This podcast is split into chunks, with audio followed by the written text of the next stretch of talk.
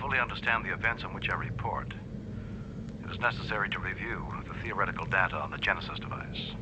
As developed by doctors Carol and David Marcus, Genesis, simply put, is life from lifelessness. It was the intention to introduce the Genesis device into a pre selected area of a lifeless space body, a moon, or other dead form. The device, when delivered, would instantaneously cause the Genesis effect.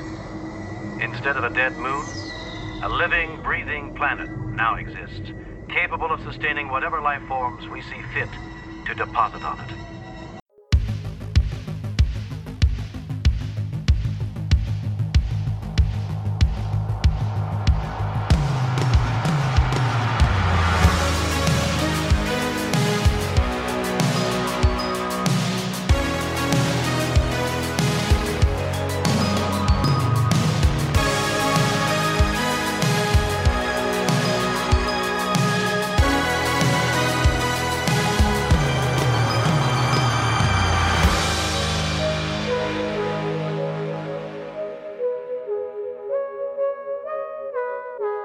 Welcome to We Came From the 80s, the podcast where we talk about movies we thought were cool.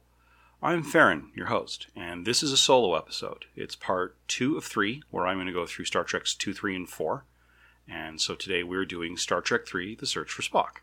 So I suppose we should just get the vital statistics out of the way. Star Trek 3 The Search for Spock premiered on the 1st of June 1984, and it was directed by Leonard Nimoy who would be the first of many Star Trek alum to direct Star Trek. Uh, Jonathan Frakes, of course, is known for doing quite a few of them. Uh, the guy who played Tom Paris, whose name I can't remember, he's done a bunch.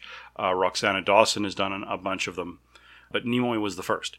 It was written by Harve Bennett, who also did Star Trek II.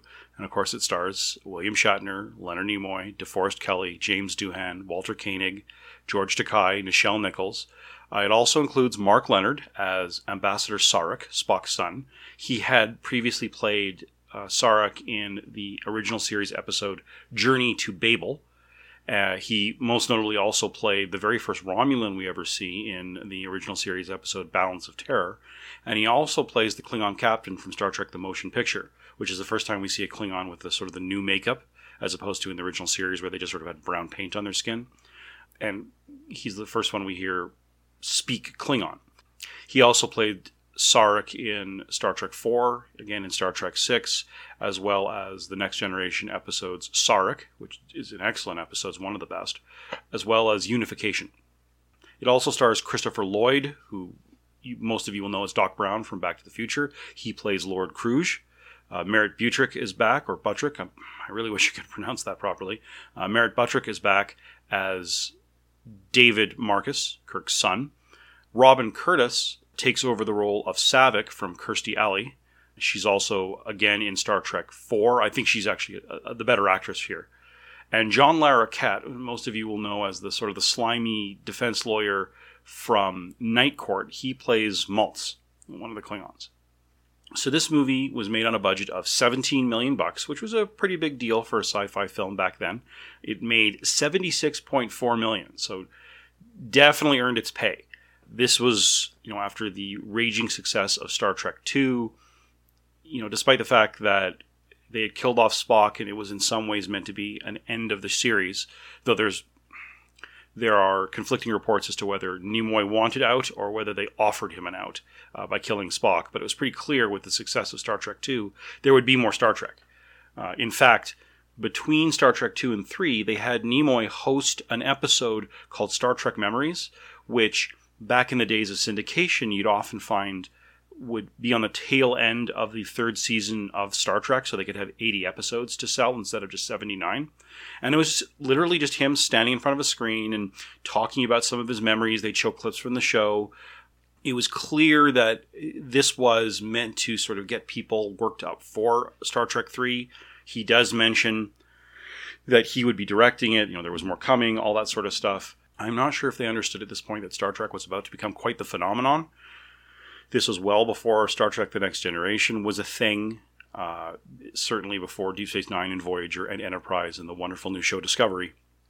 And before any of that, I think they just thought they would carry on with these movies. And, you know, Star Trek II has certainly shown the way. You know, had to add sort of a cerebral element, but also have the action that the original series was known for, but not unthinking, you know, blazing gun battles. A sort of a thinking man's action movie, uh, which it did very well. Star Trek Three is, you know, a much darker film, but as you can see, you know, seventy six point four million bucks. It it definitely earned its pay. So my memories of seeing Star Trek 3 are actually tied to one of the most, probably one of the most joyful memories I have from when I was a kid. When I was in grade three, I was playing, it was right near the end of the year, this would have been in, in May. I was playing on the playground at lunch and I heard someone call my name and I turned around. It was my mother and she had come to pull me out of school. As it turned out, she my parents had decided they were going to take us to see Indiana Jones and the Temple of Doom. And that premiered on 23rd, the 23rd of May 1984, so only a week or so before uh, Star Trek 3. So we went to see it. It was a very cool, exciting thing. We pulled out of school. We went for lunch. I don't remember where. I'm going to take a wild shot and say McDonald's, but who the heck knows? And we went and we saw this. And I recall we saw it downtown. It was in one of these theaters that where it was the only like it was just one, it was one screen theater. In fact, it might actually have been the same theater where I saw Transformers the movie. And it's just a really a really cool memory of mine that we went and saw this film. But one of the trailers they showed was for Star Trek 3 and I remember it, it, upset me desperately because one of the things they show is the Enterprise exploding. And I remember thinking, "Oh my god, you know, this is the, what a horrible thing." Of course, the Enterprise you know was you know a big deal for Trekkies. You'd think, well, who cares about a ship? But the ship is almost a character in and of itself. Uh, that's certainly something that carried on into the next generation and and Enterprise as well, and Voyager and Deep Space Nine, where the ship or the space station, in the case of DS9, becomes almost its own character.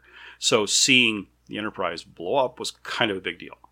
I did, you know, I did get to see uh, Star Trek Three: Search for Spock in theaters. I honestly don't remember who took me. I think it might have been my much older second cousin Mark, but I'm not sure. But I remember I really, really wanted to see this, and my you know, they weren't really into Star Trek, so that was sort of that was out of the question. But anyway, Mark took me, and of course, I've seen every Star Trek film in theaters since then, except for the second and third J.J. Abrams films because they're garbage. Sorry, they, they're they're garbage. You know, when I saw it, I really liked it. I liked that, despite the darkness, despite you know the many deaths and the the violence of the film I thought it was a very hopeful film. I really enjoyed it. It was very exciting to see Spock come back. Yeah, spoiler alert. But it still stands out as one of my favorite Star Trek films.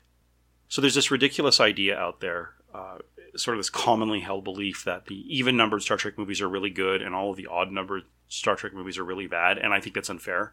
Uh, Star Trek the Motion Picture is you know it's just a very different type of movie. It's very slow. It's very contemplative. There's not really any action in it. Even the one space battle between the klingons starring mark Lenard actually uh, as, as, the klingon captain. Even you know the battle between the klingons and v'ger is sort of slow and deliberate it's often snickeringly called star trek the motionless picture i don't think that's fair i think it's a great film yeah star trek 2 is very good it's very action oriented uh, it strikes a good balance. Star Trek 3, I think, is equally as good. Sometimes it's called Star Trek 3 The Search for Plot. Uh, again, I think that's silly. I think Star Trek 3, in some ways, is the best of the films because it's about what I think draws most people to Star Trek, which is the relationships these characters have for each other. This is an entire film about characters sacrificing for each other, not for higher ideals of, you know, the queen and country, so to speak. They're not fighting in the name of the Federation or the survival of their ship. They're doing this. What they're doing, they're doing for one of their own, and I find that incredibly moving. Of course, Star Trek Four is also a good film. Yeah, Star Trek Five is a, is, is a goddamn disaster. There's a reason why uh, Roddenberry considered it apocryphal. It's a bad film, mostly because it was an act of ego on the part of the director, which is unfortunate because Shatner is a very good writer you know, he was a first time director. I don't, I have no problem with the way it was directed, other than it was kind of clumsy in ways. Uh, my issue was it's just a bad film. Star Trek Six, of course, is a very good film, but I thought way too clever for its own good. Star Trek Generations, an odd numbered film, I think is very good. Like, yeah, it's it's effectively an hour, a two hour long finale to the series after the wonderful next gen C- series finale, All Good Things. But I still think it's a very, very good film. Again, very contemplative You know, First Contact, yeah, even film. It's a decent film, but it's way too much of an action film for me. Star Trek Insurrection, people sneer at it because it's an odd numbered film. Uh, they say it's like a two hour episode, and that's exactly what it is. Expect nothing more than it's a two hour episode. And Nemesis, which was the final next gen, uh, was a disaster, but that's again what happens when you have a director who runs around the set yelling, I don't care about Star Trek. Well, great. Why did you take the job other than, you know, for a paycheck? Uh, but it did give us Tom Hardy, if nothing else. Um, and yeah, obviously the J.J. Abrams films, we, we just, I ignore those. They're garbage. So again, I really like this film. I there's very little to dislike. It has got the same feel as Star Trek 2. It's essentially Star Trek 2.5 in many ways. Uh, the art direction's the same. The camera work is very much the same. Everything's the same. Like they, I think they pretty much just sort of took the sets and ran with them so I'm guessing there wasn't too much of a a gap between two and three. Quite often with these films, they have to start from scratch. They have to rebuild everything. But here, clearly, they knew. You know what? I think Star Trek Two is going to do pretty well. Let's hold on to this stuff until Star Trek Three. You know, until we decide if we're going to do Star Trek Three. The, big sorry, the big standout in, in this film, I think, is is sort of its its consistency with Star Trek Two. That you know two very different directors, Nicholas Meyer for two, Leonard Nimoy for three.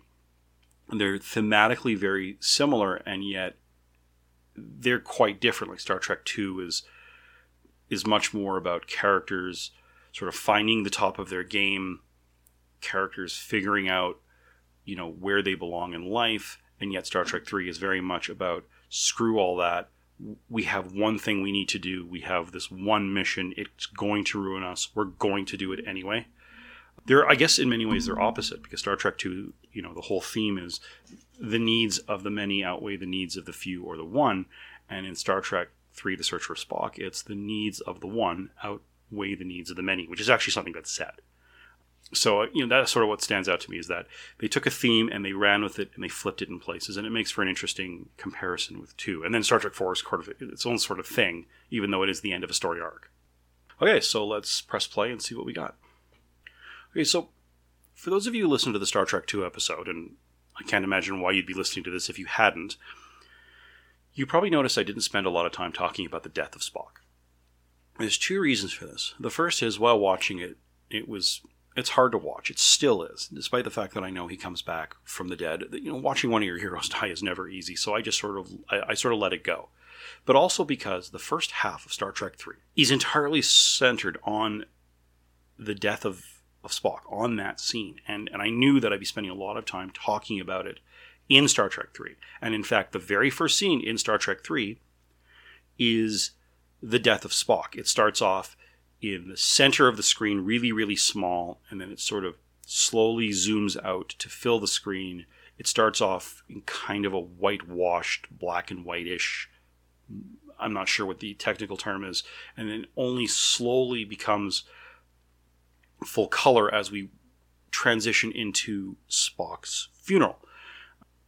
They make a whole point of you know they make a big point of showing sort of the the way these two characters you know they couldn't touch that, that they were separated by this this transparent aluminum wall.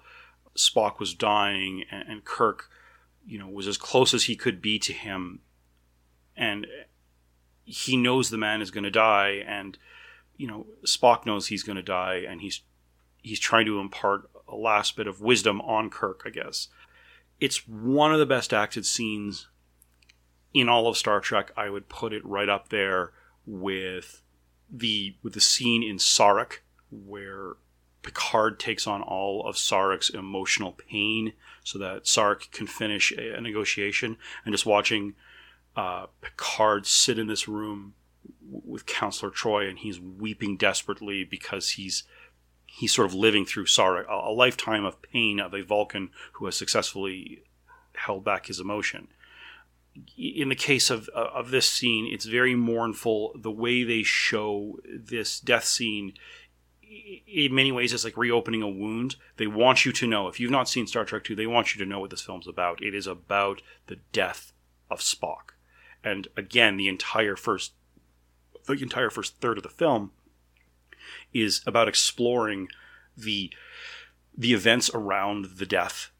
Um, his interaction with McCoy, which you know clearly shows that they put in like it was almost like an Easter egg. I don't think they knew there was going to be a Star Trek three at the time, but they put this in sort of as a, a little bit of insurance. We'll learn we'll learn about that later.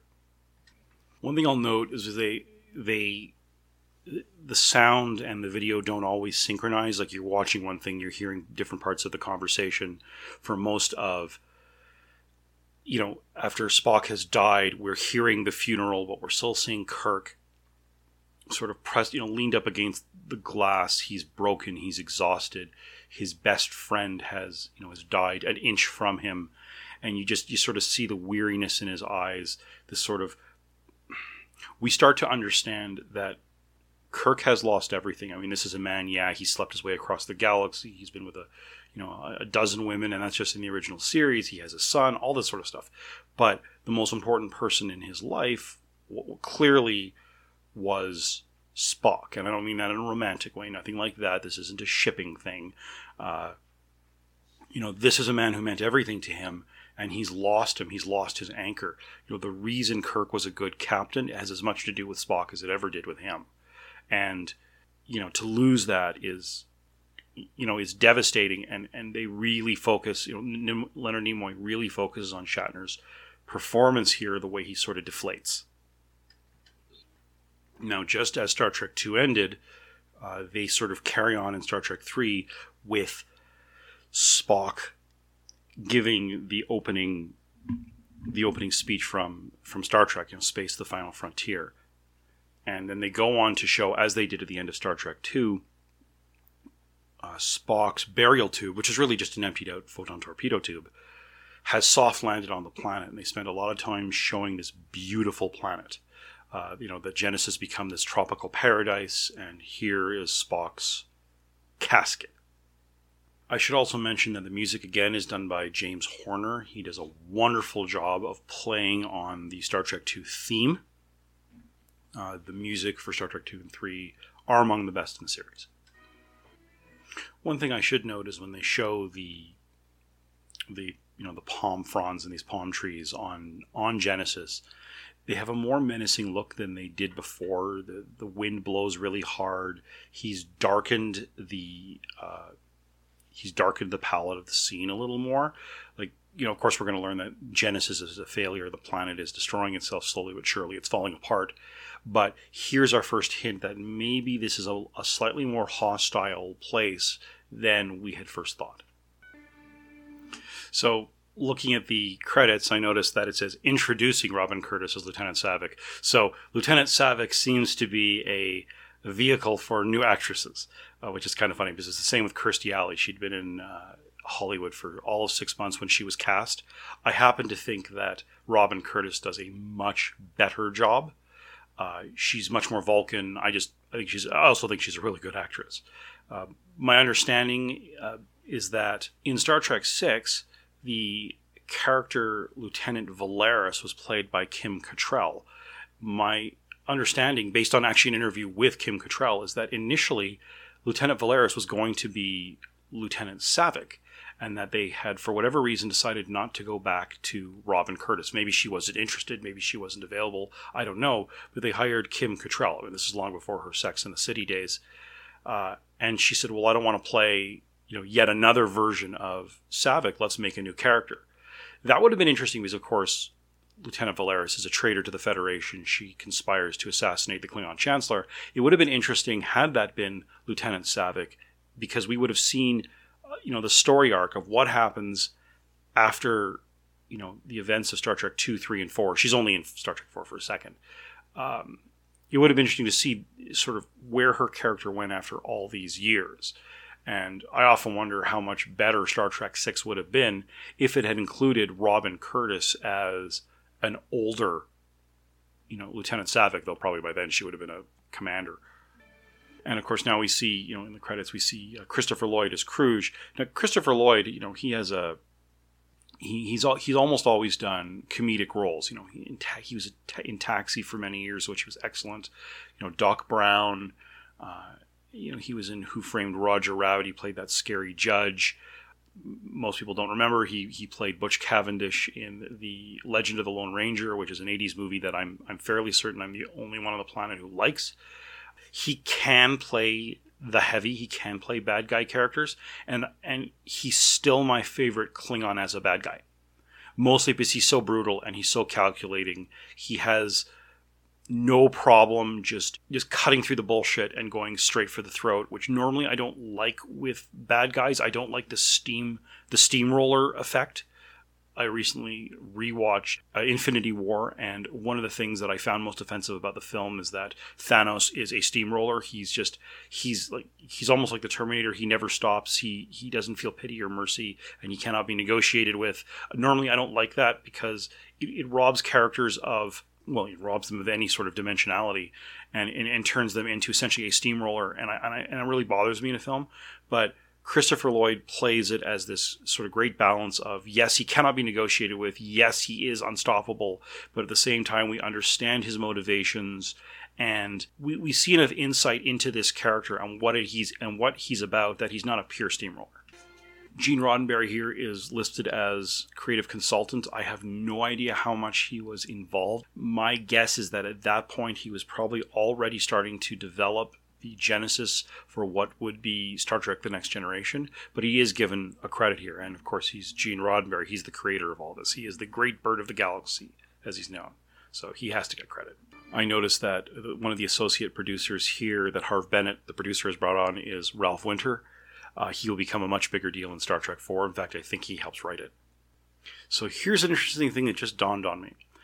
In Star Trek II The Wrath of Khan, when we see the opening credits, it's in a star field, and we're moving forward through the stars.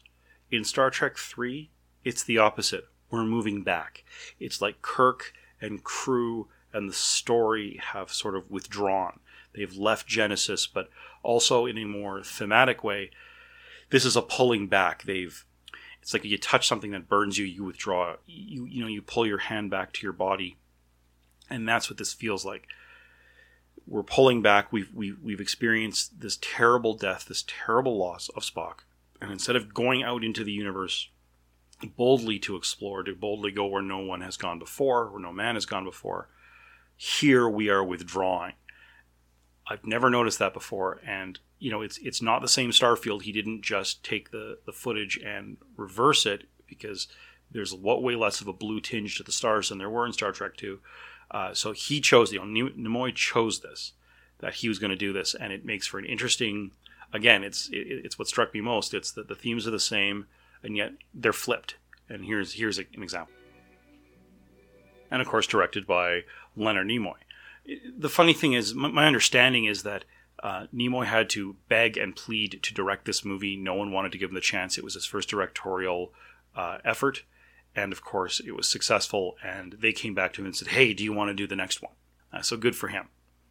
Of course, we come out of the Starfield to see the Enterprise. It is battered, it is beaten. There are battle scars. And we get Kirk's opening log, and you can hear it in his voice just how exhausted he is. USS Enterprise Captain's personal log. With most of our battle damage repaired, we're almost home. Yet I feel uneasy. And I wonder why.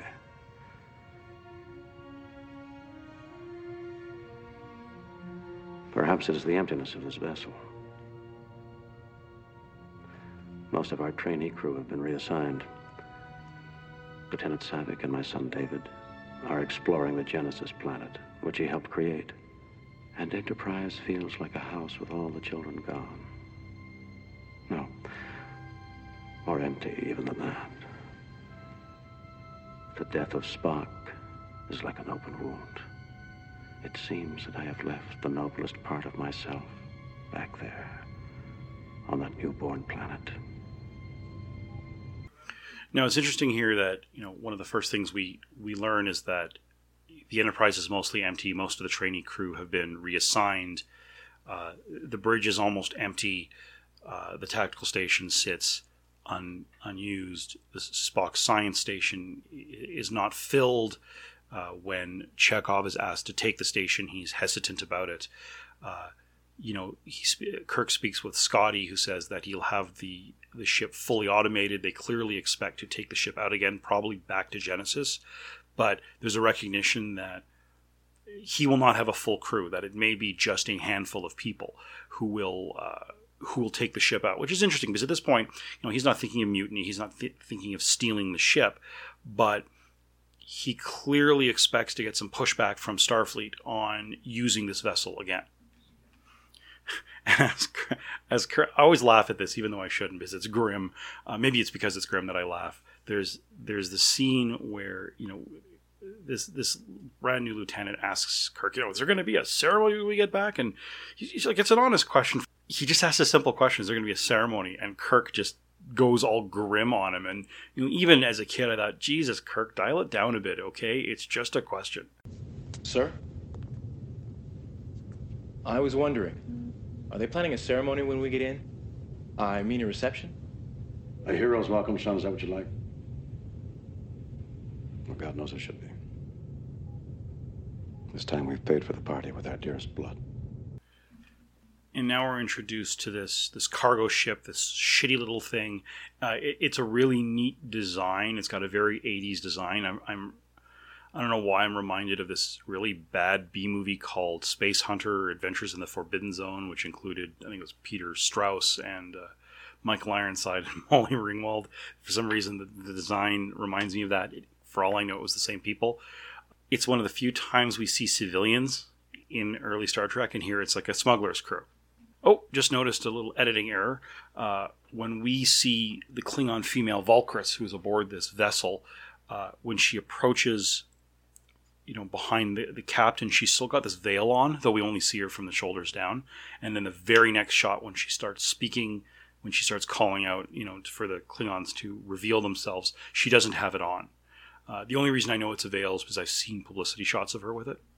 Now here we are introduced to the idea of a Klingon bird of prey, and this this requires some explanation. So, up until this point in Star Trek, the term bird of prey had only ever been used to refer to a Romulan vessel encountered in the episode Balance of Terror, which actually notably included uh, Mark Lenard as the Romulan commander, and we only ever call him commander. What we'll learn over the course of many decades of Star Trek is that the Romulans, who of course are from Vulcan, they were, and I'm not going to get into that, you can look that up they're worshippers of birds, birds of prey. And so the you know the bird of prey is a very Romulan thing. So why is it that the Klingons have it? Well, this this movie identifies this Klingon bird of this bird of prey as Klingon. In fact, when later in the film, when Sulu spots it, he says Klingon bird of prey, like it's the most natural thing ever. And moving forward, yeah, Klingons have these ships called birds of prey and you see that in Star Trek and Star Trek: The Next, you know, the movies in Star Trek: The Next Generation and DS9 and and even in Enterprise and in Voyage. Uh, in, in, I don't think in Voyager, but in uh, in Discovery, they show sort of earlier versions of the birds of prey, and we just sort of accept it. Apparently, in an earlier version of the script of Star Trek III, there is a scene where Commander Kruge, who we learn very quickly is a renegade, he does not serve in the military, he does not recognize, he does not um, serve the Klingon government, the High Council. Share this with no one. Understood, my lord. We are going to this planet. Even as our emissaries negotiate for peace with the Federation, we will act preservation of our race. We will seize the secret of this weapon. The secret of ultimate power. Success, my lord.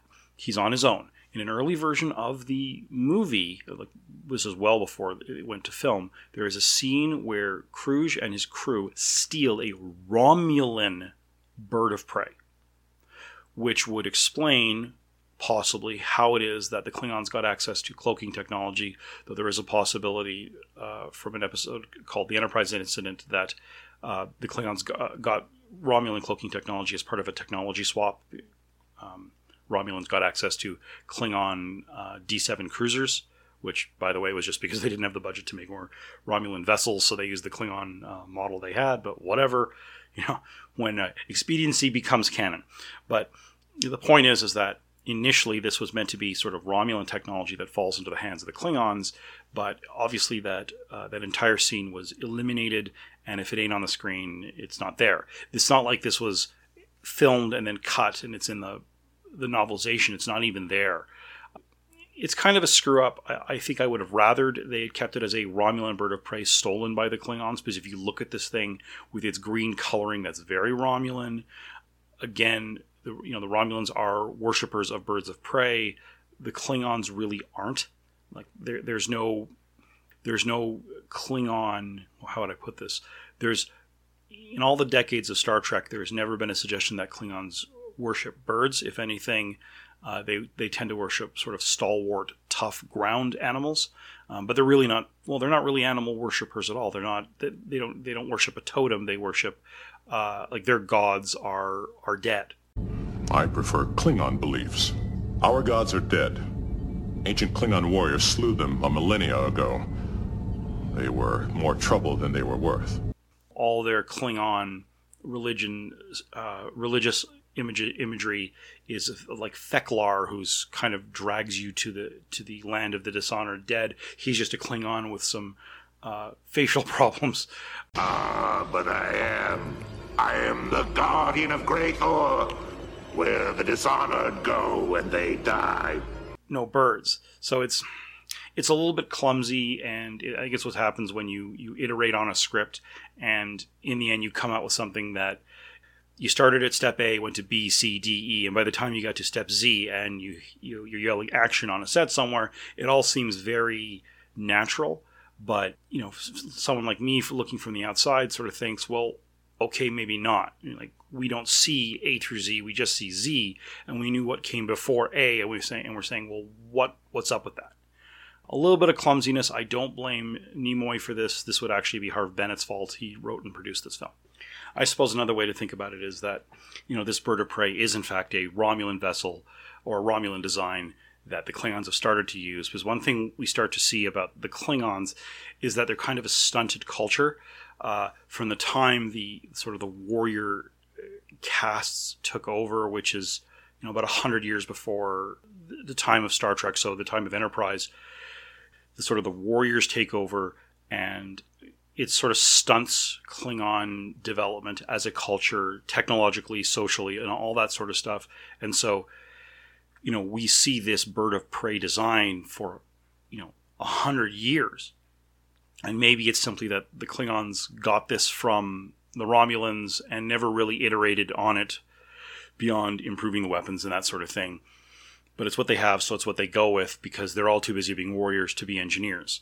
Uh, you know, my first degree was ancient and medieval history, and one of the running jokes was that the Romans didn't know how to build a proper boat to cross the Mediterranean until a, uh, a, foreign wreck washed up on their shore, and they replicated the engineering, which I, am sure is not true.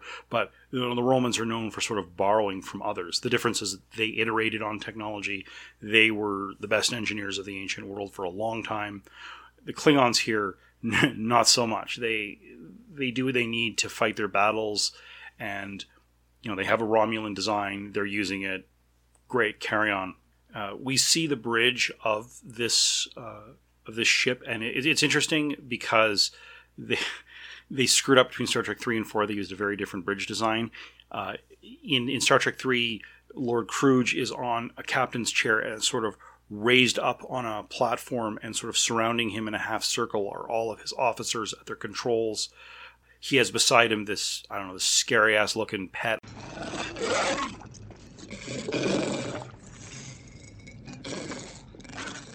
I don't know what the hell it is. It's not a Targ, which is a, a, a Klingon. It's almost like a wild boar. This is a much scarier thing. Uh, we're get you know we're meant to get the impression that this guy is, you know, he's pretty badass uh, because he's got this scary pet, and it works pretty well. This is where we first get the understanding that that Commander Kruge or Lord Kruge is. I'll say Lord Kruge because that's what everyone refers to him as my lord. Uh, just how ruthless he is, because Valkris aboard this vessel, you know, transmits the information which we see involves Genesis. Most notably, the Genesis report. Essentially, it's the same one from Star Trek Two, except it's Kirk who gives it instead of uh, uh, Carol Marcus. I guess the actress wasn't interested in being part of the new one. Maybe she didn't want to re-record it. Who the heck knows? But she says, Valkris says, you'll find it useful, and and Kruge says, uh, you've seen it. She says, yes. He says, well, that's unfortunate. Good, you know. And she says, well, goodbye, my love. And he destroys the vessel. I'm saying this to you instead of playing the clip because they say it in Klingon. It's one thing I really appreciate about this movie is that they they show you these people don't speak English. They speak Klingon. Like they go back and forth, but when they speak among themselves at first, it's it's in Klingon. Uh, later on, just so we don't, you know, the, the, audiences have to follow a lot of subtitles, they go back to English. But it's clear these people speak a different language. Now, the language was developed by Mark Okrand, and he's done a wonderful job. You can actually learn to speak Klingon. You should absolutely go onto YouTube. Uh, someone did all of Hamlet in Klingon. You can at least find the to be or not to be speech. Uh, in Klingon, it's you know, it's reasonably well acted, but it's kind of neat there's an effort in Star Trek 3 to develop what, you know, the beginning of a a culture for these people that they're not just a stand-in for the Russians like they were in the original series. You know, and but we're also seeing here just how cutthroat Lord Kruge is that you know, his this spy Valkris who clearly he is involved with romantically, she knows too much. She cannot be allowed to live, and he is quite prepared to kill her along with the two humans, or however many humans. I don't think we. I think we only see two. Two humans aboard this smuggling vessel because, well, too bad. It's a very Cold War movie feel to it that you know you you have to kill your spies, and that's really what's going on here. So I'm going to get a little ner- into the weeds and a little nerdy here. Uh, we hear th- over the course of this movie, we're going to hear the same word, qapla', pronounced three different ways. Kapla means success. It's what you wish another Klingon, you know, we would say good luck. They say kapla. Now, in the next generation, that's how they say it. kapla. Kapla. Um, or kapla. And Valkris just sort of says it. Qapla'. She's much more chill about it. When Kruge says it, he says it. Qapla'. I know this is just actors pronouncing it differently, but I know Mark Okrand was involved in this, and I wonder was he choosing different dialects? Is Lord Kruge, you know, from a, a different, like, is he from the southern continent, so to speak, and, and Valkris is from the eastern continent? Like, I don't know. Uh, but it's kind of neat that you're seeing that people pronounce things differently. And I'm often reminded of my very favorite podcast, The Skeptic's Guide to the Universe, where the Novella brothers who live in New England were talking with one of the co-hosts, Cara Santa Maria, who's uh, from Texas, and they're talking about how they pronounce insurance. They say insurance. I say insurance. She says insurance. It's just a you know, it's just kind of neat. It's a it's a it's a nice little detail that most people aren't going to notice, except that it makes these people seem more real.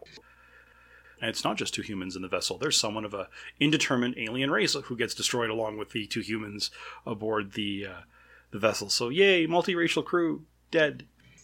There is a little bit of humor in this otherwise grim film when uh, Kruge is leaving the bridge and his pet starts growling and he turns around and he points at one of the officers and he says, "Feed him." And the other guy says, "You know, yes, my lord." And then he he just sort of looks at this thing like, "Oh God," because this creature is just scary ass looking. I mean, it's a bit of puppetry, but it's still pretty scary. And like even the Klingons look in that going, "Oh." Okay. It's just it's a funny little moment. It's it's done entirely with the look of this you know this this actor who just sort of you know, it's all about his eyes and his facial expression. It's quite well done. And of course, then we go back to the Enterprise, where we see the Enterprise approaching space dock. Space dock has got to be my single favorite piece of space architecture anywhere in any movie. Uh, it's just this big mushroom-looking thing where you know the, the doors open and entire starships sit in this space dock. Like that's enormous. Try to imagine like an aircraft carrier sailing in indoors into a place where it could be one of a dozen ships. It's very very cool. Because any other time we'd seen the Enterprise uh, in Star Trek 1 and 2, of course, it was the same shot. They cheated. So we'll just say in Star Trek 1 and 2, uh, they show the Enterprise and it's sort of in a dock, which is really just sort of the skeleton around the ship where they can mount lights and equipment and that sort of thing. But this is it's effectively a building in space, and I can only imagine how big it is. Uh, it's it's pretty impressive to look at. It's again one of my favorite pieces of, of science fiction architecture I think I've ever seen.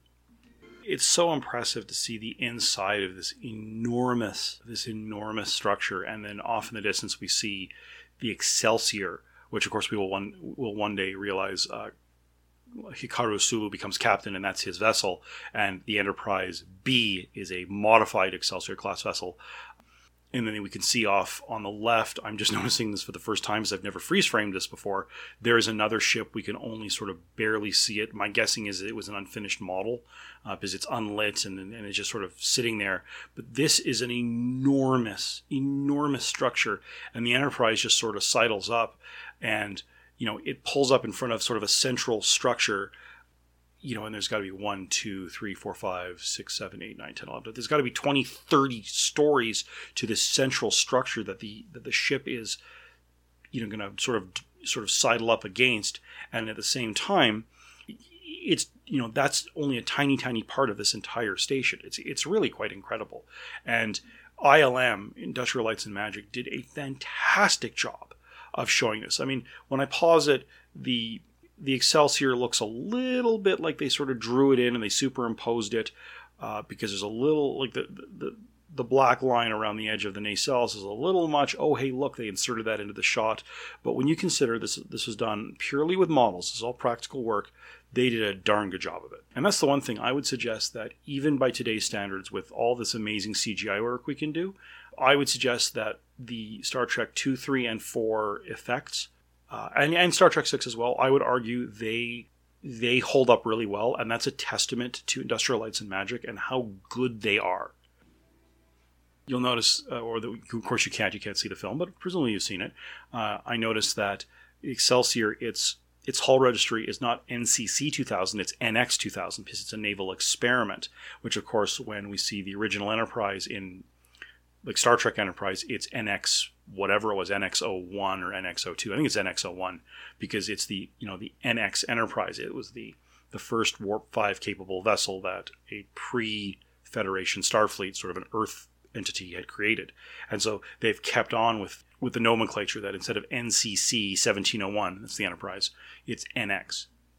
And they talk about the ship with transwarp drive. The funny thing is, is that it becomes kind of a running joke among Star Trek writers and mostly for the fans' sake, I think that transwarp drive is something they don't ever really. It's not something they ever really figure out. They talk about transwarp in in Voyager, and it never goes anywhere.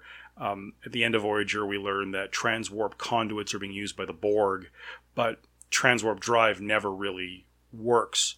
And so the and so the Excelsior, the great experiment, will be a failure. And clearly, Scotty thinks that transwarp drive is bullshit. Would you look at that? My friends, the great experiment. The Excelsior. Ready for trial runs. She's supposed to have transwarp drive. Aye. And if my grandmother had wheels, she'd be a wagon. Come, come, Mr. Scott. Young minds, fresh ideas. Be tolerant. As the Enterprise starts to sort of sidle up to its dock, there's a lounge and you know people and it's clear they sort of grabbed whatever costumes they could find around Paramount, and, and, some of them are obviously from Star Trek: The Motion Picture. They, they're sort of looking at the the damage to the side of the secondary hull, and one of the people we see is a commander who is never given a name, but I happen to know it's Grace Lee Whitney. This is Yeoman Janice Rand, now a commander, looks at the ship and she's horrified by what she sees, and she sort of gives this smirk and shakes her head like, ah, the Enterprise up to its old tricks again, getting into trouble. Uh, it's a nice nod because the last time we saw Rand was she was the she was a transporter. She was working the transporter room in Star Trek: The Motion Picture. Again, it's a quick roll. It was probably one day of filming. In fact, I'm sure it was only one day of filming. It's like two seconds of shot. But it's nice that they gave her the spot that Trekkies get to see the continuation of these characters, even if you know Rand is obviously intended for some other duty. She's not she's not on the Enterprise. In fact, what we know later on from Star Trek Voyager is she winds up assigned to the Excelsior. So this is where we're told that there's an energy reading in Spock's quarters, which Chekov himself had sealed. Uh, security reports that the door has been forced, and you know, obviously, this is the beginning of the mystery. What follows is probably one of the more powerful scenes from any of the Star Trek films, where Kirk enters Spock's quarters. The doors have literally been forced open, like they've been broken off their tracks, and you hear Spock's voice. Why did you leave me on Genesis? Why did you leave me behind? And Kirk, not knowing who it is, grabs this person who's in shadows. And when you pull him into the light, we see it. It's McCoy. And no longer speaking like Spock, he says, You know, take me home. Uh, climb the, the steps of Mount Seleya, which is on Vulcan. And like you could see it in his eyes, he's he's clearly out of his mind. He's he's experiencing a manic episode. And of course, no one has any idea why. DeForest Kelley was a character actor, and people often sneered him the way they sneer at Shatner, who, you know, they say, oh, he overacted. But I disagree. I don't think he's overacting, and I don't think DeForest Kelley is overacting here. Here he's experiencing some pretty severe mental trauma, and we don't know why. We have not had the opportunity to understand how McCoy is processing Spock's death. Really, the only one we understand, you know, whose reaction we understand is Kirk which granted we're talking about you know 10 minutes of of scenes at the end of Star Trek 2 and the first 10 minutes or so of Star Trek 3 but we have no idea how McCoy who was very close to Spock as well we don't know how he's processing it and it seems that maybe this is part of it that maybe he's losing his mind so here's another error uh, the Starfleet commander uh, Admiral Morrow comes to to talk to the crew and he and he says that uh, you know, he goes to Scotty and he says, you know, report to the Excelsior as captain of engineering. So, you know, that'll be now three of the main characters who have been promoted, who have been captain, you know, Kirk, Spock, and now Scotty. Uh, and he says, well, you know, with all due respect, I'd rather oversee the refit of Enterprise. And he says, well, there's going to be no refit. And Kirk says, well, we wanted to bring him back to, Gen- to Genesis. He says, no, no, the, the Enterprise is over. It's 20 years old. That's an error. It's been 15 years we learned this in, in Star Trek 2. It's been 15 years since the first season of Star Trek, the original series. Star Trek, the original series, let's do the math. So it's been 15 years since the since season one. Season one was one year into a five year mission. The Enterprise at that point was at least 10 years old because it was under it was commanded under Captain Pike. So the Enterprise is in fact uh, 26 years old at least, probably closer to 30. So it's not 20 years old. I, I don't really. I guess I don't really blame him. It's a small point. I'm probably the only one who's ever going to complain about it. But at the same time, it's one of those things, it's just carelessness. Harve Bennett had made the point of watching all the original series episodes. He wrote the script for Star Trek 2 when he dropped the 15 year figure. Surely he understood that the Enterprise was much, you know, was much older. It's one of those things he probably said, ah, who's going to care? Uh, I think fans, whether they're Trekkies or Star Wars geeks or or Whovians or whatever, we tend to look at little errors like this and we tend to go screaming, "Oh my God, they got it wrong! How could they possibly?" But you got to understand that these are movie making people, these are television people who they're making this and they're moving on to the next thing. This is just part of their job. It's not their sort of their lifelong obsession the way Star Trek is with me or Star Wars would be for someone else. And so I I think I've had to learn and you know I'm 43 now. I've had to learn over the course of years to chill out and recognize there're going to be problems. There's going to be inconsistencies. There's only so much you can do, and you know that's just the way it is. It's interesting that we discover that uh, the Genesis project has has created this enormous controversy because you know obviously it was fairly top secret. You know Admiral you know Admiral Kirk knew about it. Spock and McCoy did not you, would figure that Spock would, being a science officer, I guess because he's a train, you know, he's a he's a commander of trainees at Starfleet Academy. Why would he? But the point is, this is kind of a top secret ish thing, and now that everyone knows about it, it's it's it's a big deal because like this is the ultimate doomsday weapon. You imagine what would happen if you dropped the Genesis device on, say, Earth. It's one of those things you sort of wonder what did what the hell did Starfleet think they was going to happen when they authorized this project when they offered to fund it. So at this point, Kruge and two of his officers, including Maltz, uh, played by John Larroquette, you know, the, the, three of them view the Genesis data, and you know when Maltz suggests, "Hey, this is kind of neat. They can make planets." Kruge is not impressed and sends him back to his sends him back to work. Clearly, that's not what he's interested in. He's interested in the Genesis device as a doomsday weapon, which the other guy is clearly into. So, you know, we're starting to figure out Kruge is a pretty, you know, he's a pretty bloodthirsty guy. So, of course, here's where we, we learn that Kruge is not Kruge is not serving the High Council. Say, you know, even as our, our emissaries negotiate for peace, we will seize this for the preservation of our race. So Kruge is, you know, he's obviously he believes in the Klingon people, but he is not interested in in listening to what the High Council has to say. And then immediately we go to the Genesis planet where we're introduced to the Grissom, which is I can't remember what type of vessel it is. It's a cool little science looking vessel, and it's it's a nice bit of camera work. They give you a star date, not that that means anything, but they show you, you know, the beautiful planet of Genesis, this this lush green environment. I really like that as David Marcus and Saavik start scanning the planet, they take the time to go, you know, sector one is this, you know, here's the vegetation, here's the the temperature, and they go through a bunch of these, and it's very scientific. It's not the sort of techno babble that you'd you'd see later in Star Trek: The Next Generation. There's nothing complex here, but it's just that the movie takes the time to show the science. Here they take the time to say, here's the science. We have encountered a problem. Let's move forward, and here's the way we want to do it. And of course, this problem they've encountered is that where they have found Captain Spock's burial tube, there's now uh, an animal life form where there shouldn't be. Now, this leads to one of the most interesting scenes uh, in the movie. It's the one I have a really cool story about, though it's not my story, it's Mark Lenard's. So, the, the next, this scene is back in Kirk's apartment, that really gorgeous uh, Bayside apartment we saw from Star Trek II, where uh, Sulu Chekov and Uhura and Kirk are sort of you know, they, they, they give it, they're having a drink, you know, toast to absent friends. You know, they ask, well, what about the Enterprise? It's going to be decommissioned. We won't, we have no idea if we're getting another ship. The doorbell rings and Kirk assumes it'll be Scotty, but in fact, it's Ambassador Sarek. And Sarek is just blunt as possible. I would speak to you alone. Everyone else leaves, and it's just the two of them. I wanted to say something about Mark Lenard's performance. We'd only ever seen a handful of Vulcans before. We'd seen the second season episode Amok Time, where Spock goes back to Vulcan. We did not meet his father or his mother there, because his mother is human.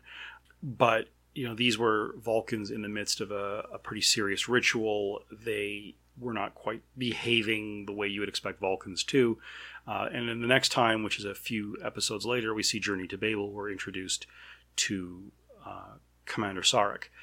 Sarek is very blunt and to the point. He doesn't have a lot of time for human emotion or human niceties, which is interesting because, of course, he's an ambassador. He married a human, but he's sort of he's very blunt, and it's clear here that he is upset that Sarek, the Vulcan, who has learned, like all good Vulcans, to suppress his emotions, he's quite upset with Kirk.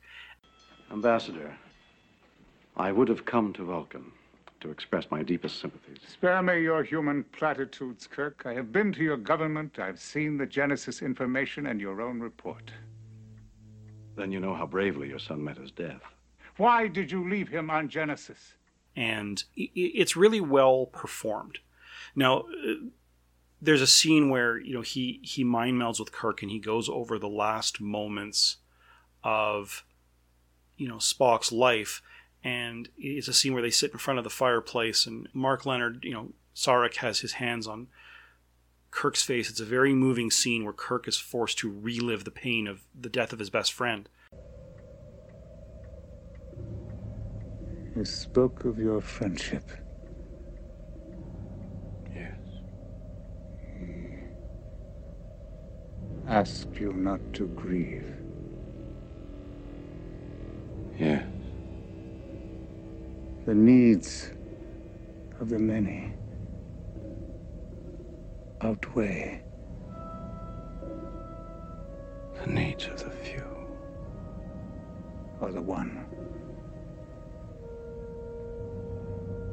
Spock. I have been and always shall be your friend. Live long and prosper. No. I had a chance to meet Mark Lenard. We in Calgary we used to have the Star Trek convention called well, quite cleverly STCon. And the very last year it was on, which I think was I'm going to say 95, 96, somewhere in there. We had him as a guest. And first off, I want to say Mark Lenard was a class act. He showed up, and first we thought, what kind of guy is this? He demanded a, a bigger room. He kept making calls back to his people in New York. We thought, wow, he's kind of a snob. It turned out he was speaking with his doctors. He passed away a few months later. Uh, so I, I, feel I kind of feel bad at the time we sort of sneered at him. You know, he went to lunch with us. He he was very quiet. He didn't say a lot, but when this guy did, you know, as, as ill as he was, because again, he was a few months from death when he sat down to sign uh, autographs, he was it was only supposed to be an hour long autograph signing session. Remember, this is not like the major conventions you see today. This is back in the day when conventions were like we didn't want the press's attention. We had actually had told them if you're going to just write a, an article about all these silly people in costume, we're not going to talk to you. This is not Comic Con or the Calgary Comic and Entertainment Expo. This is a very different time so this guy was only supposed to do a one hour session we figured that would be more than enough to meet you know the 200 people who attended the convention but three hours later this guy was still sitting there and signing everything and talking to everyone you know this this young boy came up to mark lenard and and, and this is the mid 90s so this boy was you know he could not possibly have been more than a couple years old when star trek 3 came out as an example and he had with him a toy for Planet of the Apes. There had been a, a short lived Planet of the Apes television series in which Mark Lenard had played. And he said, Well, I think this is your character. Would you sign it? And Mark Lenard could have said, Yeah, whatever, kid, give it to me, and signed it with a Sharpie and moved on. But he took a moment to talk to this kid. He took a moment to, to listen to people explain what his performance as Sarek had meant to them. And, you know, I've often said I don't care about signatures. I don't care about autographs. After all, you're just the next guy in line. He signs it, you know, to my best friend, whatever. Well, you're not his best friend. He just he signed 50 of those, right? But Mark Lenard took the time to speak to every one of these fans, to listen to what they had to say, to thank them for their expressions of gratitude. And I remember how moving it was because I was chief of security for the convention. So I, I was right there, you know, looking after him and crowd control and that sort of stuff and everyone was so respectful of him and, and, and you know you were only supposed to bring up two things to sign but some guys brought three or four. And he signed them all like mr lenard was a class act. And you know he sort of he passed away and he disappeared from the scene only really being remembered for his star trek roles despite the fact that he'd been acting for so long. So maybe this is a chance to you know to explain that here's a guy who understood that a bit part he'd played in a series, you know, decades previous, and a few scenes from a movies that at this point were a decade past. They meant a lot to Trekkies who had who'd come just to express that, and he took the time to listen to them all, and I find that very moving. But he told a story when he did his panel about the filming of this scene where he's he and Shatner are sit, seated in front of the fire, and and Sarek is forcing Kirk to relive this, and Sarek has his hands on Kirk's face because it's you know it's a mind meld, and they were so into it because they did it as one long scene, and Sarek was uh, Mark Lenard was so into it that at one point Nimoy yells "cut" and he couldn't understand why, and and Nimoy showed him sort of the tapes. He was leaning so heavily into Kirk and he was so into it that he had pulled Shatner's uh, he was pulling Shatner's eyelid way down, and it looked like he was giving him an eye exam. so they had to reshoot the scene. And it's just, you know, I'm sure he had told that story a thousand times across many conventions.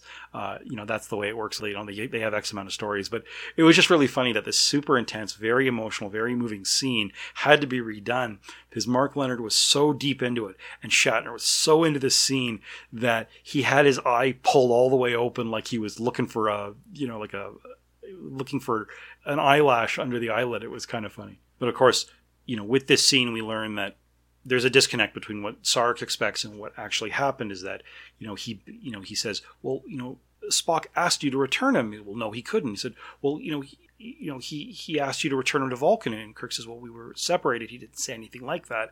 And in fact, they even go and they they watch like they go onto the enterprise and they look at the the logs and see the death of Spock as recorded by you know enterprise security cameras and then they sort of go back and they realize oh my god it's McCoy And this is something that I remember I said there was an Easter egg in Star Trek 2 that when you know when Spock tries to enter the dilithium chamber, uh, McCoy tries to stop him, and Spock gives him the neck pinch and then puts his hand up to McCoy's face and says, "Remember." And what we've learned is that Spock has given McCoy his Katra, something that we'll only ever really learn again um, in Star Trek Discovery when we re-examine Sarek, who, by the way, is played excellently by this guy named James Frame and Frain, James Frain, and he does Sarek immensely, and he talks a lot about sort of the Katra, and the idea is the Katra is you know his living essence his soul really what it is is sort of a copy of him he imprint he's imprinting large portions of of you know when a, when a when a Vulcan gives you his katra, he's imprinting large portions of who he is onto you, so then you can presumably pass that on to his family.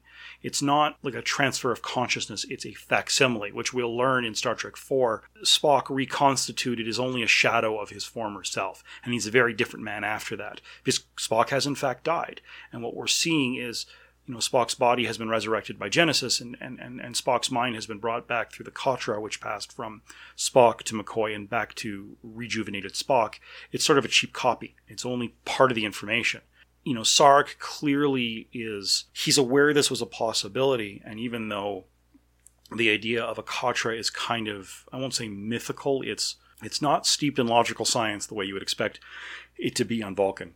It's clearly something Sarek considers important. And knowing that McCoy has it, well, the idea is let's bring him back to to Vulcan and bring the body of Spock too. And of course, there's no understanding that at this point Spock is alive, which we'll, we'll learn Genesis has regenerated him.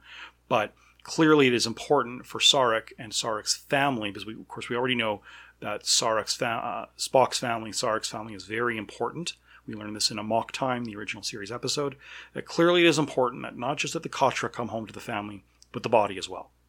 So of course now they're aboard the Enterprise and they're looking through the the records, and you know we're half an hour into this film, and up until now, a lot of the films, especially the, the uh, very much the Kirk side of things, not so much the Kruge side of things or the, uh, the David Marcus side of things.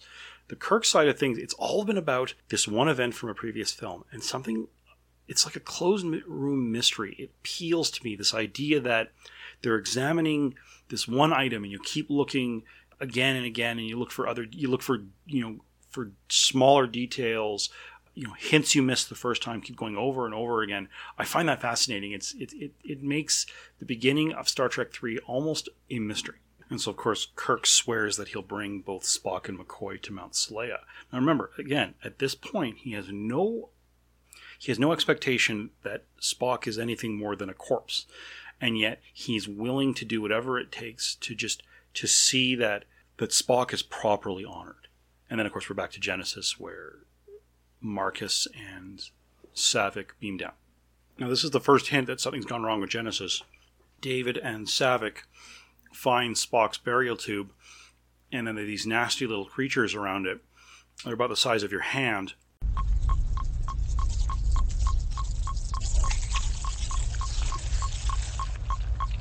There are your life forms. And Saavik figures, well, they're you know they're microbes that were on the surface of the torpedo when it was launched from Enterprise, and in the space of you know a few weeks or days or however long it's been, I'm going to guess it's been a couple weeks. The uh, the microbes have evolved extremely rapidly, like billions of years of evolution in the space of a few weeks. So it's our first hint that something is wrong here. And of course, inside the tube is Spock's burial robe, but no Spock. You know, there's a sudden there's an earthquake and a, and a windstorm, and we hear screaming in the background, which of course we'll, or screaming off in the distance, which of course we know is Spock.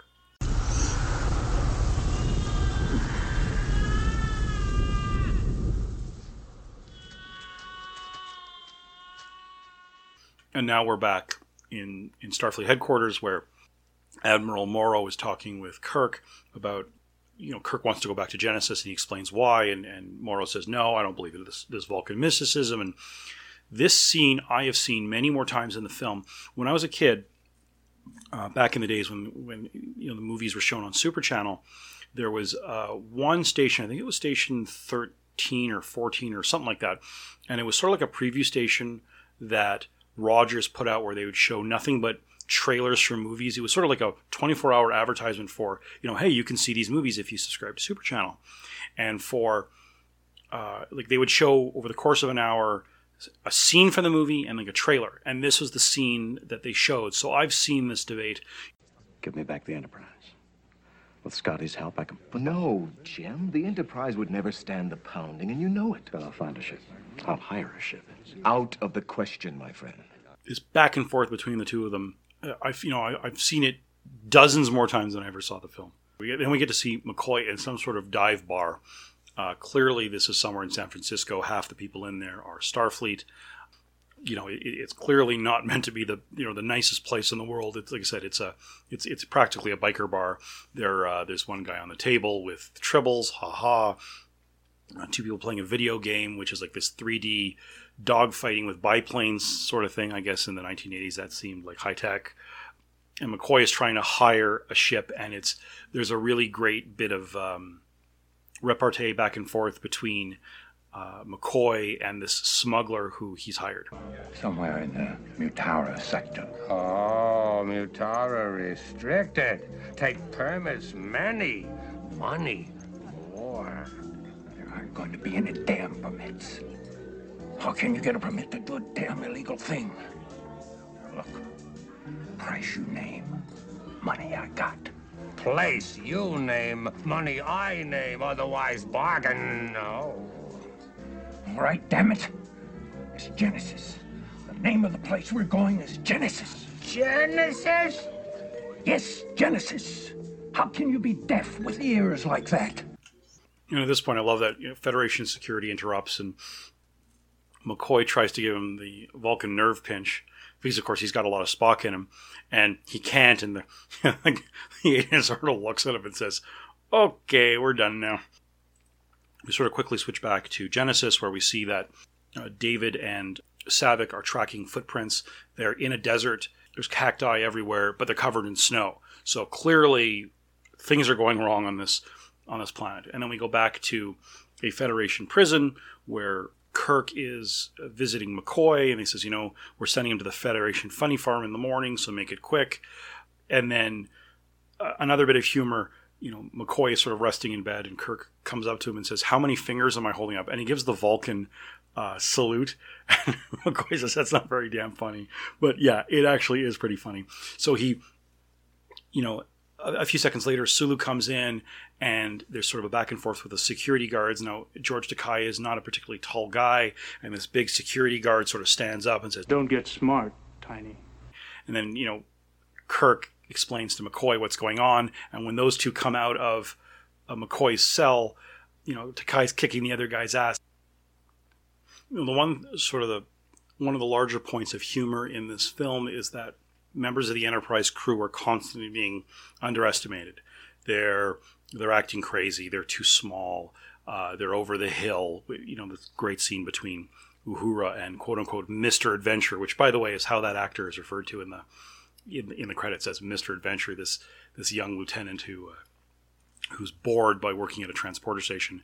Uh, it's a running joke that everyone keeps underestimating Kirk and his crew, despite the fact that they're over the hill, so to speak. Good evening, Commander. Is everything ready? Step into my parlor, gentlemen. That's Admiral Kirk, my God. Very good for you, Lieutenant. But it's damn irregular. No destination orders, no encoded IDs. All true. Well, what are we gonna do about it? I'm not going to do anything about it. You're going to sit in the closet. And now we have a jailbreak. Uh, despite the fact that there's you know there's not a ton of violence in this, you know, a guy gets beaten up, uh, someone else gets locked in a closet. The theft of the Enterprise is really exciting because, first off, James Horner's music does a really good job of it. But also, as we recognize, these are people, you know, these are experts in their field who are manipulating a system they've they've lived their whole adult lives in, you know, Starfleet, and everyone's in on it, and it's really cool because there's been very little hint up until this point what it is they're planning, and so suddenly we get to sort of see it play out. It's very cool. You know, and the encounter between Captain Styles of the Excelsior and Scott is another example of that. That this bright new ship and this arrogant new captain, assuming that you know the Enterprise is about to fall by the you know the wayside of history, and you know Scotty knows different. One thing I should say is that this the transporter scene with Uhura It's only one of a few scenes she has. She is criminally underused in this movie. I really wish they had taken her along to Genesis. Nichelle Nichols is a good actress. She has always played Uhura very well, and she's grossly misused. Now, maybe that's because they decided, you know, they did, maybe they just didn't want to use her. Maybe Harve Bennett didn't care. Uh, maybe Nichelle Nichols wasn't available. Who the heck knows? But I would really love to have seen more of her in the film. And of course, now they're aboard the Enterprise, and there's this clip. As promised, she's all yours, sir. All systems automated and ready. A chimpanzee and two trainees, Goodrich. Thank you, Mr. Scott. I'll try not to take that personally. My friends, I can't ask you to go any further. Dr. McCoy and I have to do this. The rest of you do not. Ah, Admiral, we're losing precious time. What course, please, Admiral? Mr. Scott? I'd be grateful, Admiral, if you'd give the word. Gentlemen, may the wind be at our backs.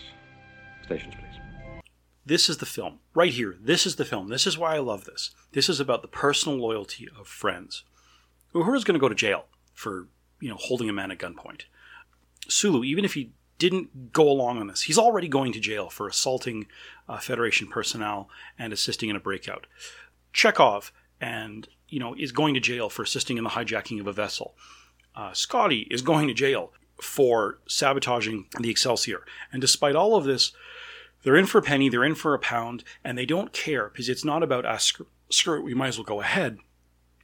It's about what is it going to take to make sure that our family member, that Spock, is laid to rest. Remember, they're going there to find a body.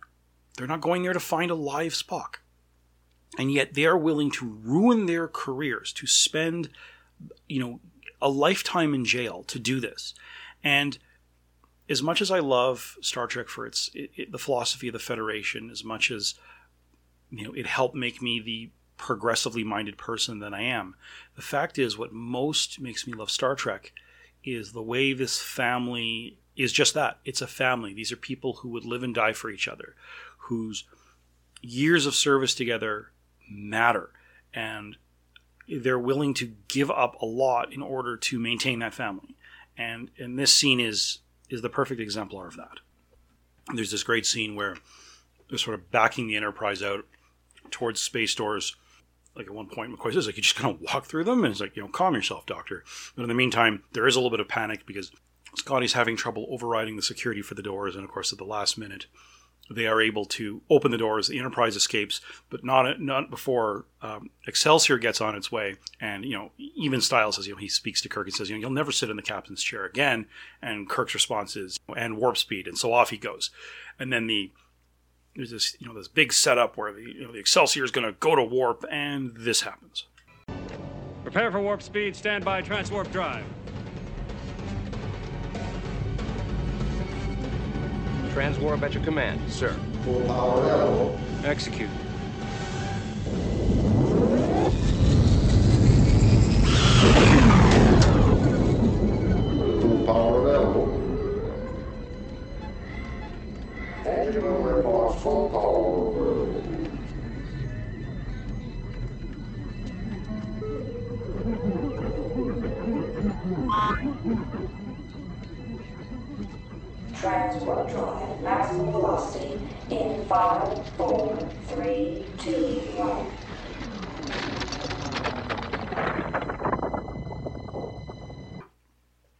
Back to Genesis, and we're in the midst of a, a blizzard, and this is where Saavik and David come across a child Spock who cannot speak, who's stuck in the snow.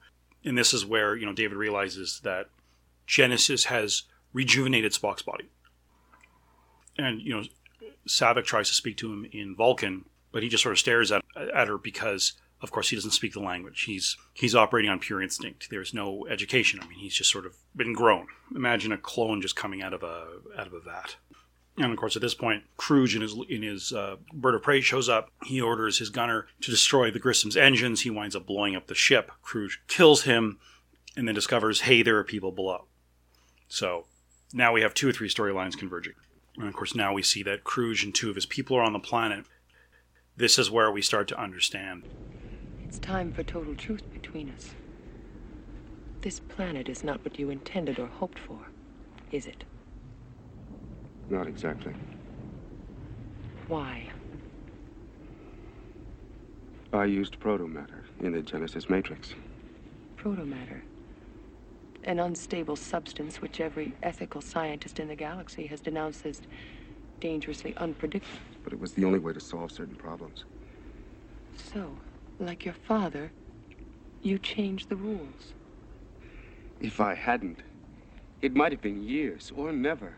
In Star Trek, in the Star Trek Two episode, I talked a lot about this idea of, of mistrust between the military and scientists, and the fact that in the 60s and, 60s and 70s, there have been a lot of protests, especially in, in, in the States, about the fact that something like half the world's scientists were somehow wrapped up in military research. And that Genesis had that feeling of, you know, the, the tension between the military and scientists. And now we're discovering, of course, that, you know, as high minded as David is, he himself has been infected influenced i'm not sure what term you'd use he's been influenced let's say by the idea that sometimes you have to take incredible risks in order to make a jump in science but he's done so at this great risk. He's been using this thing called protomatter which they, they never really explain what it is.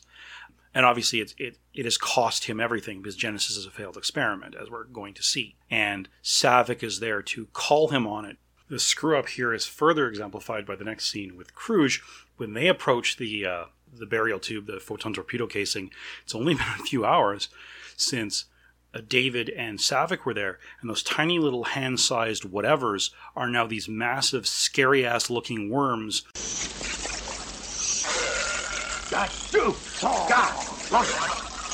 Which are like pythons, and they try to kill the Klingons. I mean, they, they crush it, but they're big and they're nasty, and you can only imagine what they would have been like in a few hours. So it's not that Genesis has made you know turned them into monsters. It, has allowed billions of years of evolution over the course of days or weeks. And then we get to see this gorgeous sunset on the Genesis planet. Now, the interesting thing is that once the, the, the sun sets, everything is bathed in this sort of deep blue light. Well, here's the thing the planet Genesis has no moon. Remember, this wasn't uh, a planet with a moon that was then converted. This was the Mutara Nebula and you know the uh, the Reliant exploding with the Genesis device on board, gathering the material of the nebula together to create a planet, which doesn't really work, but whatever, let's just run with it. So there's no moon, which means there should be no reflection, which means these guys should live in the dark.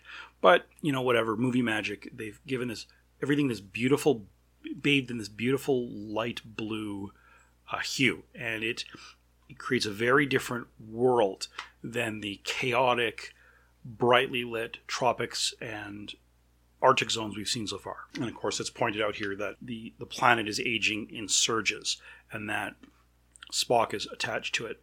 Now, this sort of this silly idea, this sort of silly science idea that, you know, that a, a planet will sort of explode and, you know, that's how it ends. That's not how planets end. That's how stars end. You know, planets may you know their atmosphere may be sheared off or their atmosphere you know may become poisonous because of volcanic activity but they don't explode but whatever.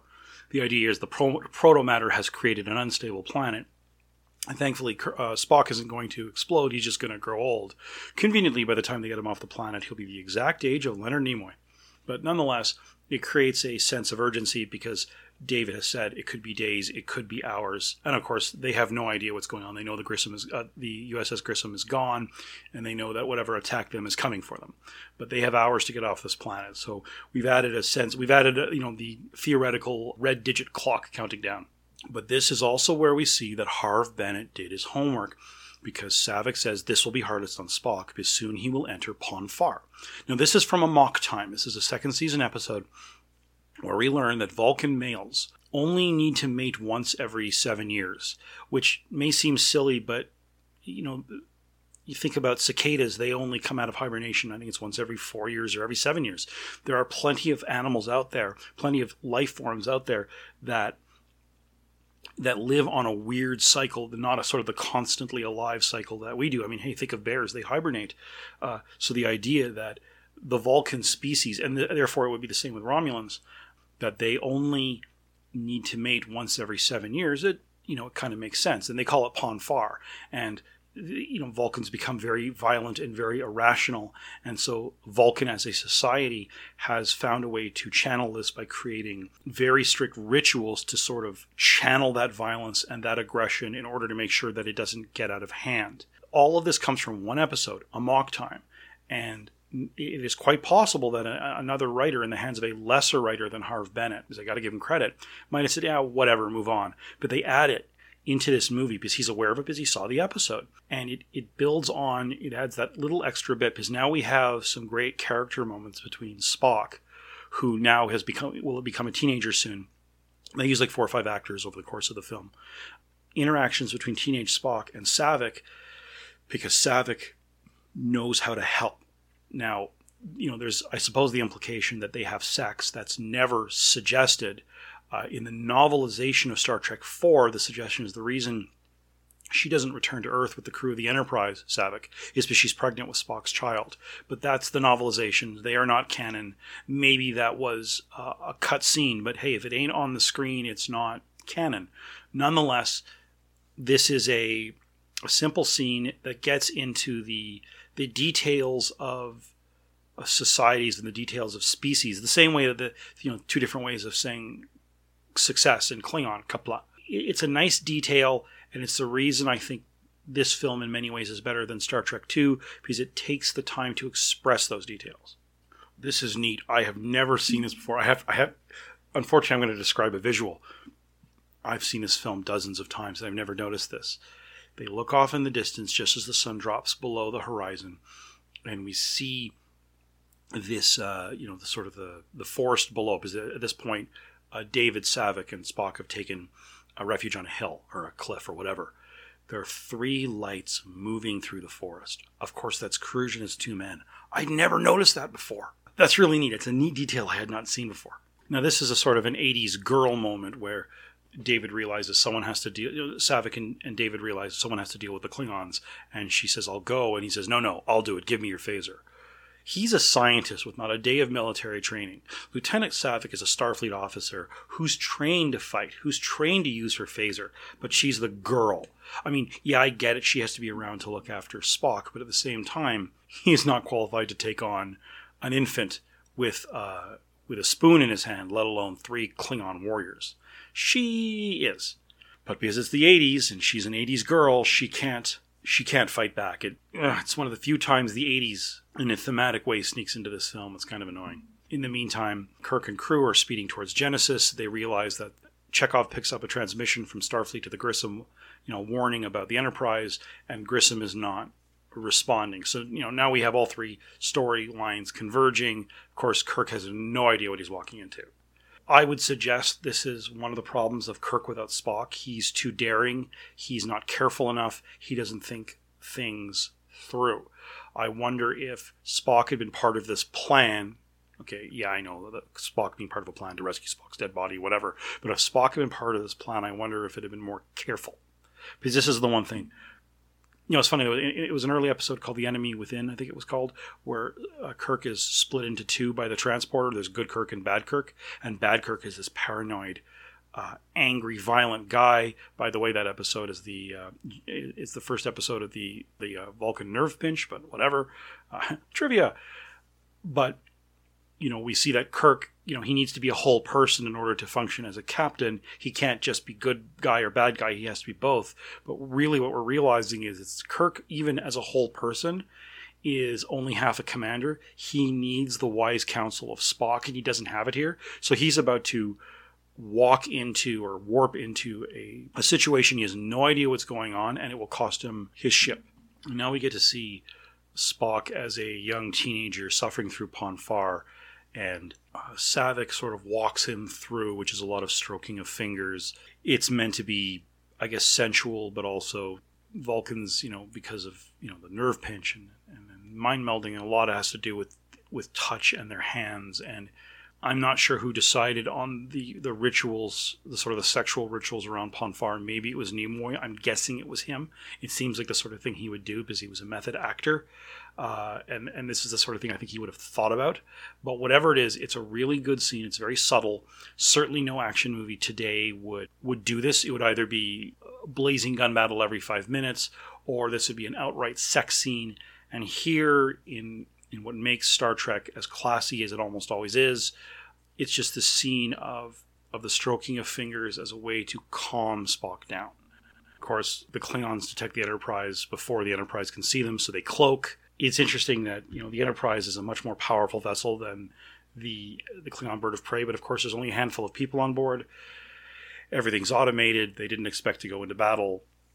They're not on the lookout for anything more than Grissom, which they should be able to spot on their sensors, to say nothing of a Feder- of a Starfleet transponder. So they are being they're already at a disadvantage over an inferior vessel. And down on the planet, of course, David and and and Saavik are captured by the Klingons. David uh, clearly has taken a few hits to the head. He's bleeding, and here's Kruge. I've come a long way for the power of Genesis. And what do I find? A weakling human, a Vulcan boy, and a woman. the interesting thing is, is that you know he says a woman, like oh, it's just a girl. But what we know is that Klingon women, especially within the warrior clans, uh, you know the great houses, they're fighters just along, just just like men are. There's no feminine, girly Klingons. I'm sure there are, but they're viewed equally with men in society. There is a slightly weird purity thing going on with Klingon Klingon women, which you'll see if you see the the wonderful Deep Space Nine episode. I think it's called "Looking for par'Mach in All the Wrong Places," where Quark Ferengi tries to romance Lady Grilka, who is the uh, the head of a the, the noble lady of a Klingon house, and you know it's it's a it's a really cool scene. So you know, but even if she's you know she has a, a male escort and you know, men may not t- you know, approach her and all this sort of thing. The fact is, she's still viewed as a warrior. So, you know, again, this is sort of early. You know, this is, this is them, you know, sort of projecting an '80s view of women onto the Klingons. But thankfully, that goes away as Star Trek develops the Klingon culture. One thing I find interesting, I'm just noticing a close up of Kruge.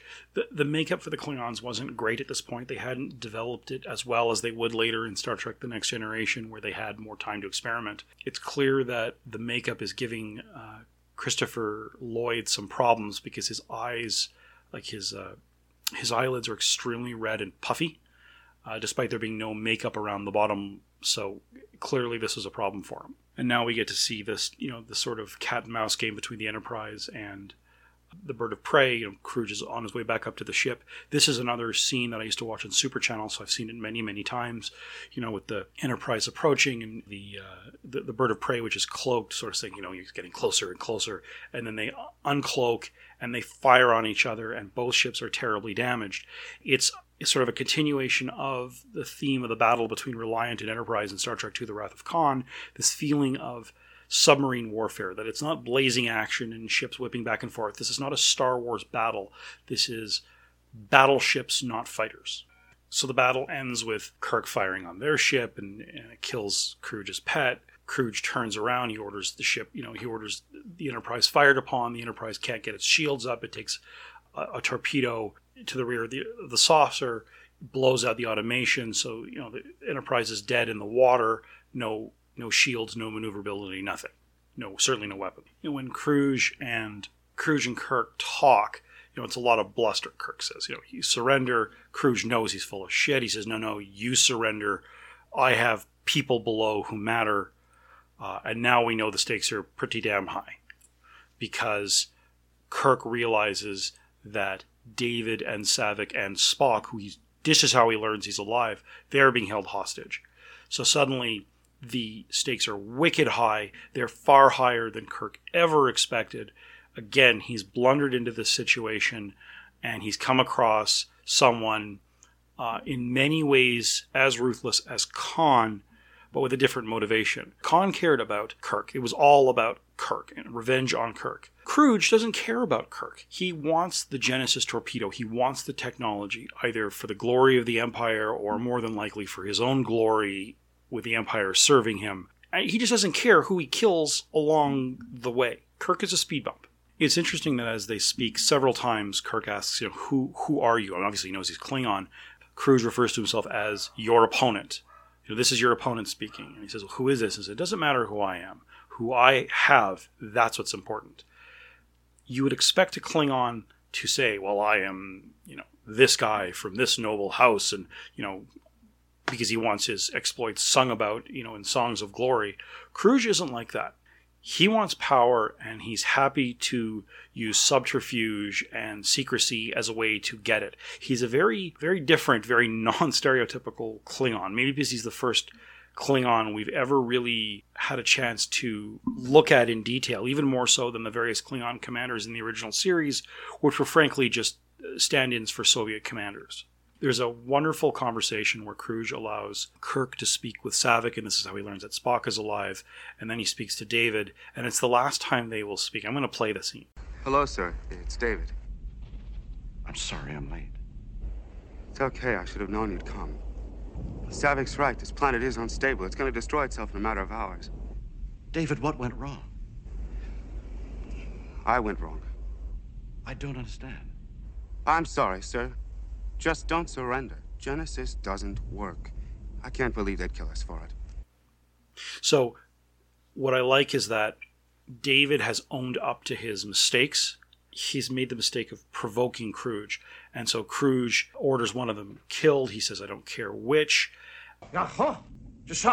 The Klingons are going to kill Saavik, but David sacrifices himself and he's he's killed. He's stabbed in the stomach brutally and he bleeds to death and dies. And then when he finds out, he, you know, when Kirk finds out, because Dave, you know, Saavik gets back on the line and says, you know, Admiral, David is dead. And he, of course, she says it matter of factly because she's a Vulcan. And he collapses. He he falls out of his seat. He starts to cry, and it's clear that as broken as Kirk was, now it's even worse. Things have gotten that much worse for for poor James Kirk. I should also note this is where we first see the Klingon Tag. It's a it's that stereotypical Klingon dagger with the two sort of claw blade that that come out when you hit a button, and the the pommel has like this spiked ball on it.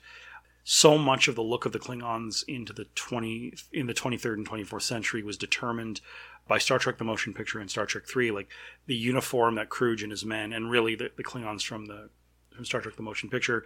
That is the same uniform that you'll see being worn 80 years later in the time of Star Trek: The Next Generation.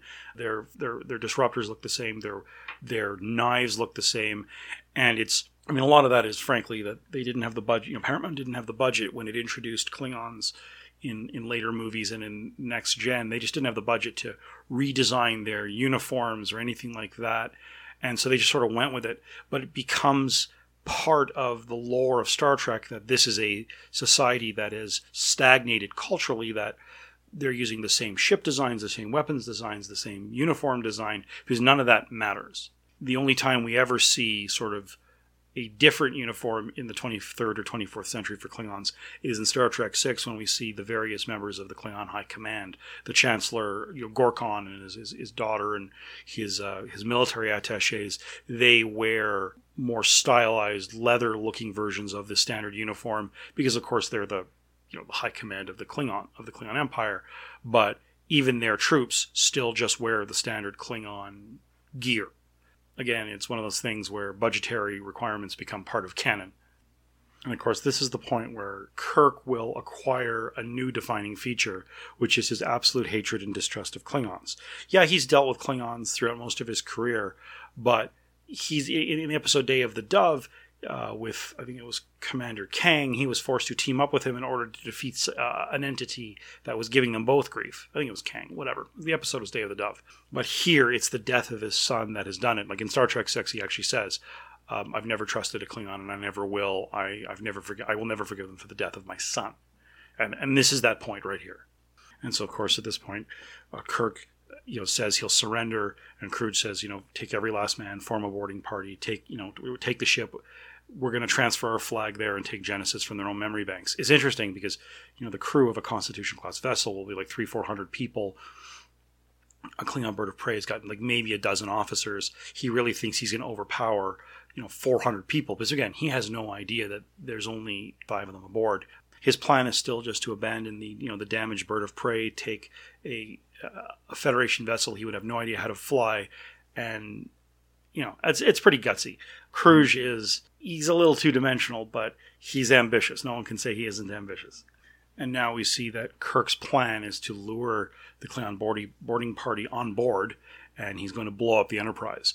Now, this uh, this sequence of how to blow up the Enterprise they actually lifted from the original series. Again, this is Harve Bennett and his attention to detail. They pulled this. I forget which episode. The name of the episode. It's the episode with the guy with black on one side of the face and white on the other, who's opposed to someone else on his planet who is also black and white but reversed, and he threatens to blow up the ship. Kirk does It is to Nimoy's credit and to James Horner, the composer's credit, and to the credit of Star Trek and its understanding of pacing and the use of science and, and technology that they create tension and drama out of just people giving information into a computer. What I love is that when Kirk doesn't tell him what he's going to do, he just initiates it, and both Scotty and Chekov look at him in horror, but then immediately good Starfleet officers that they are, they're right on board. They don't question. They don't say, "Captain, are you sure?" My God, Captain, what are you doing? No, they're just they're into it.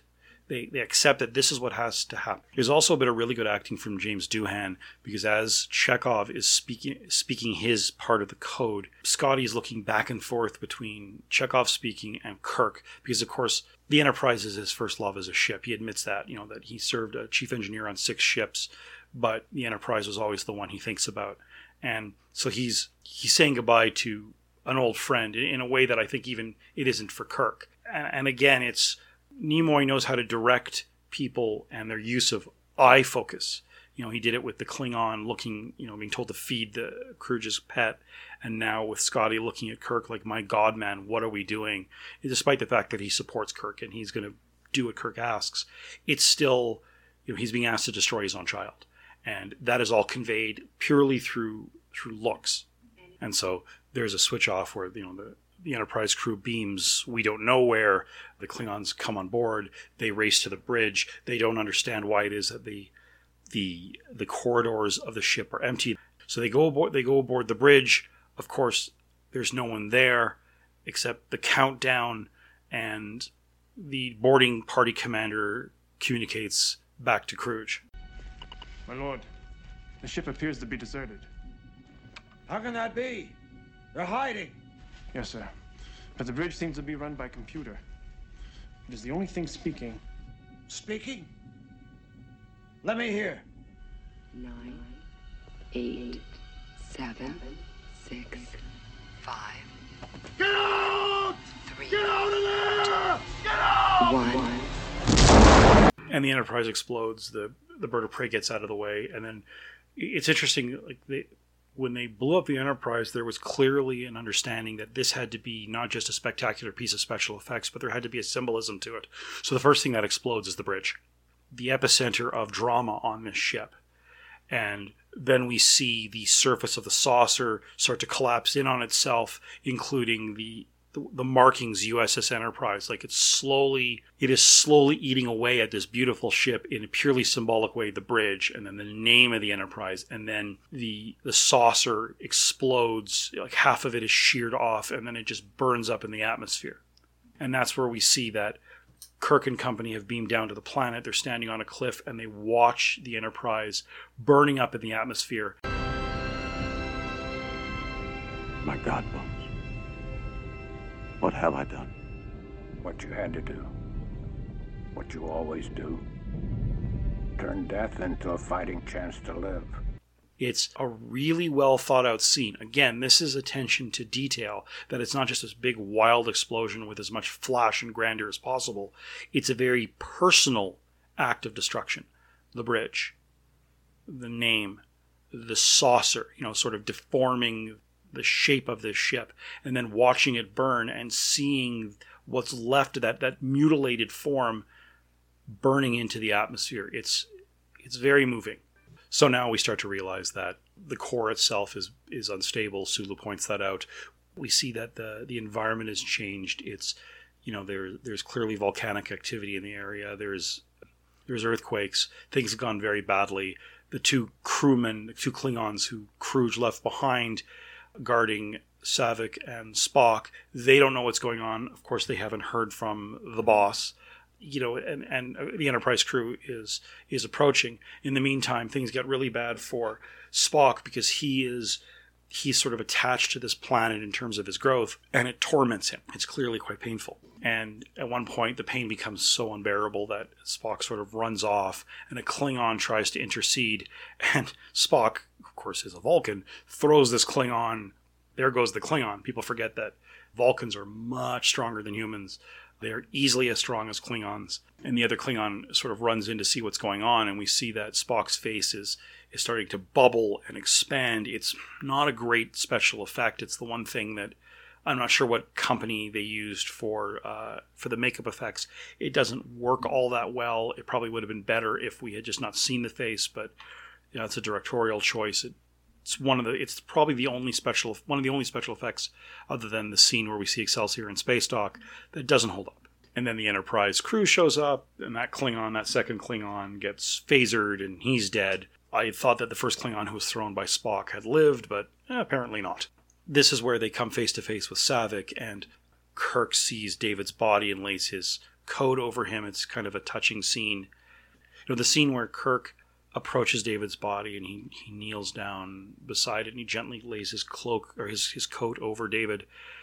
Nimoy does a lot with just looks because we see McCoy and then the camera pans to Scotty as they watch Kirk say goodbye to his son, and there, there's no dialogue. It's just the look in their eye that, despite this chaos and all this death and destruction, and the fact that their planet, the planet under their feet, is literally destroying itself, they take the time to look at this, just as they did when he realized, you know, he, when he was told that his son had been killed you know, or the point where he orders the destruction of the vessel. A lot is done with just looks. So maybe that's what stands out to me most is how much work is done just with the way these people look at each other, the the, the intensity and the, the staring and the, the the looks of sympathy and awe and and love and camaraderie, and then Kruge shows up. Drop all weapons. So you start to get an impression that Kruge is more like Khan than maybe I'd given him credit for, because he beams down, of course, weapon at the ready. He beams down on his own, despite the fact that there's, you know, two or three other people he could certainly have taken at least one of them with him, but he comes down on his own to face Kirk. He forces Scotty and Chekov and Sulu and Saavik to step away from Kirk and an unconscious Spock. He, you know, he orders Maltz, who's on board the ship, played by John Larroquette, to beam them up, and Kirk says, "Well, you should take the boy." And Kruge says, no, because you wish it. Spock is probably just as value, valuable a prisoner, if not more, than any of the others, but he is happy to let this guy die. He's happy to let Spock die simply because it will hurt Kirk. Kruge realizes that his gambit to to act on his own, to seize Genesis, he realizes it's all gone belly up, and yet he's you know in the end he's decided screw it i'm just going to be vengeful i'm going to be cruel and brutal. I'm not sure whether that's inconsistency of writing or whether that's just part of his his personality we don't get a chance to delve into, but one way or the other it works. And this is where we realize that Kruge really has decided to go down in a blaze of glory. Genesis! I want it! Beam the Vulcan up! And we'll talk. Give me what I want! and I'll consider it. You fool, look around you! The planet's destroying itself! Yes, exhilarating, isn't it? If we don't help each other, we'll die here! Perfect! Then that's the way it shall be! And really what follows is a very Star Trekky knockdown drag-out fight. There's there's no way that Kirk should be able to defeat a, a Klingon warrior but he does because, of course, it's Star Trek. Federation always gets to win in the end. And Kruge falls to his death. Again, a special effect that doesn't work that well.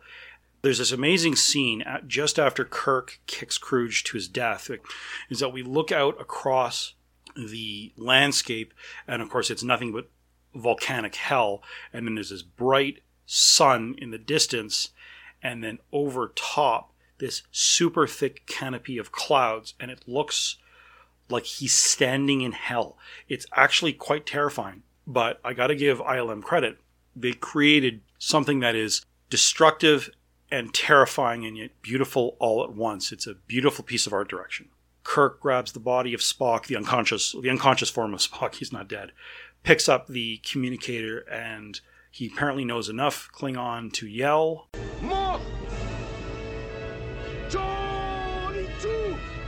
Maltz activate the beam. It's the Klingon equivalent of "beam me up, Scotty."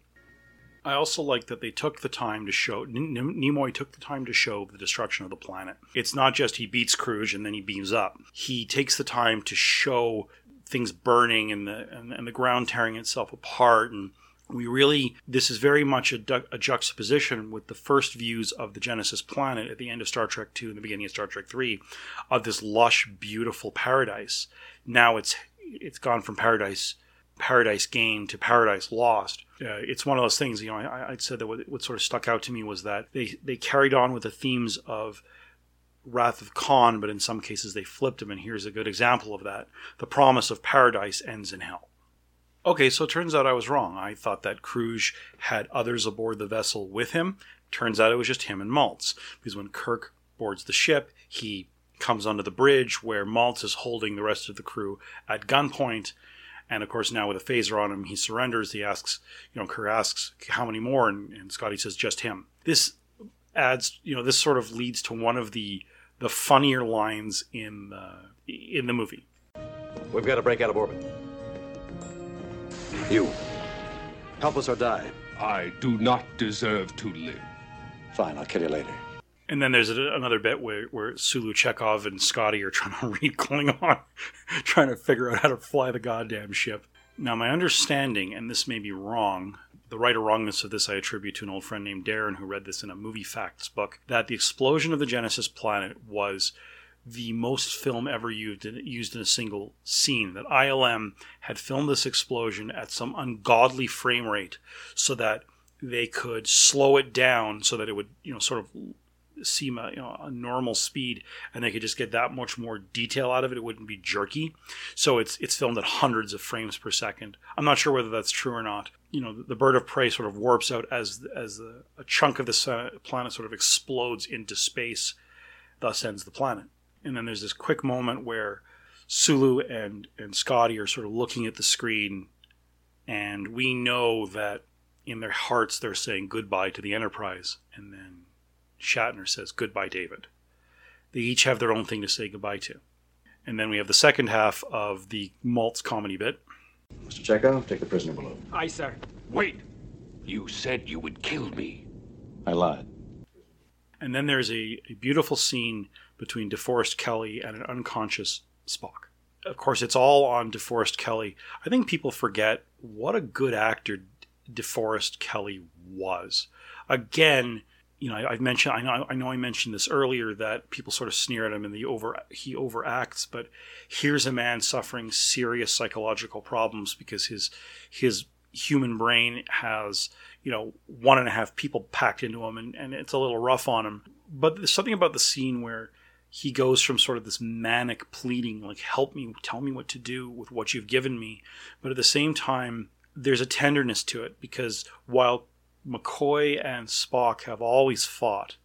It's very clear, and it's always been clear, that they value each other. They they do, after a fashion, love each other. This is clear even in the original series in Amok Time, where Spock doesn't just invite Kirk to the planet to witness the Pon farr rituals, the marriage uh, with T'Pring, but he says you know he wants McCoy to come as well because it's his, he is his closest friend. He and he and and Kirk are Spock's closest friend.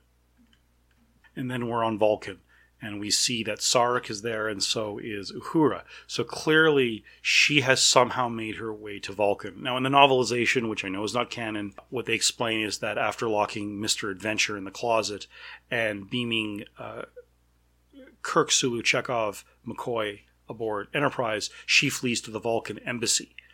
They never really explain it, but clearly Uhura and Sarek have had some interactions because here they are speaking. It has been left to Uhura to convey to Sarek that Kirk and crew are on approach, and it is Sarek who who's using Uhura as the conduit back. Ambassador, they are on approach. They're requesting permission to land. Permission granted. Tell them. Tell Kirk. We'll be ready. Now they show, you know, the Klingon bird of prey flying past Mount Seleya, which is this huge mountain that about halfway up has uh, a platform, sort of this flat part uh, upon which there's clearly some sort of ceremonial ceremonial construction, and there's a path along the side of the mountain leading up. It's got a very Tibetan monk look to it. In fact, even the, the Vulcan monks themselves are dressed that way, and they chose some Asian actors, uh, which is fine. You know, the one thing over the course of the many decades of Star Trek is that they show that not all Vulcans are white. There are black Vulcans, there are Asian Vulcans. Obviously, they're not actually Asian, but they're choosing Asian actors. The point I'm trying to make is that in a series that was often rightfully criticized for having an awful lot of white humanoids in it, uh, they've made the effort to show that Vulcan is as multiracial as Earth is. They don't all look the same, whereas, you know, on Andor, you really only have sort of two versions of Andorians. Uh, there's the ones that are white and the ones that are blue. Klingons, you know, they all kind of look the same, though their, their the ridges on their head are, you know, look a little different and their pronunciations are different. But they kind of become this monoculture. We never learn enough about Andorians or most other species, but Vulcans are shown as a very multiracial group. I'm not sure how much of a monoculture it is. Probably somewhat of a mon- monoculture because ever since the sort of the re-revealing of Surak's teaching, he's the one who believes in the Vulcan philosophy of logic and the sh- and the suppression of emotion. They've sort of come together as a species for the second time. There's a great trilogy of episodes uh, of Star Trek Enterprise that talks about that. Actually, the Vulcans get some of their best development as a society in Star Trek Enterprise, which is a, a woefully underrated Star Trek series. But anyway, back to this. We're looking at a very almost Tibetan look to it. Uh, the special effect, again, I think it holds up really well. We get to see the bird of prey land. Remember, it is a tiny little ship.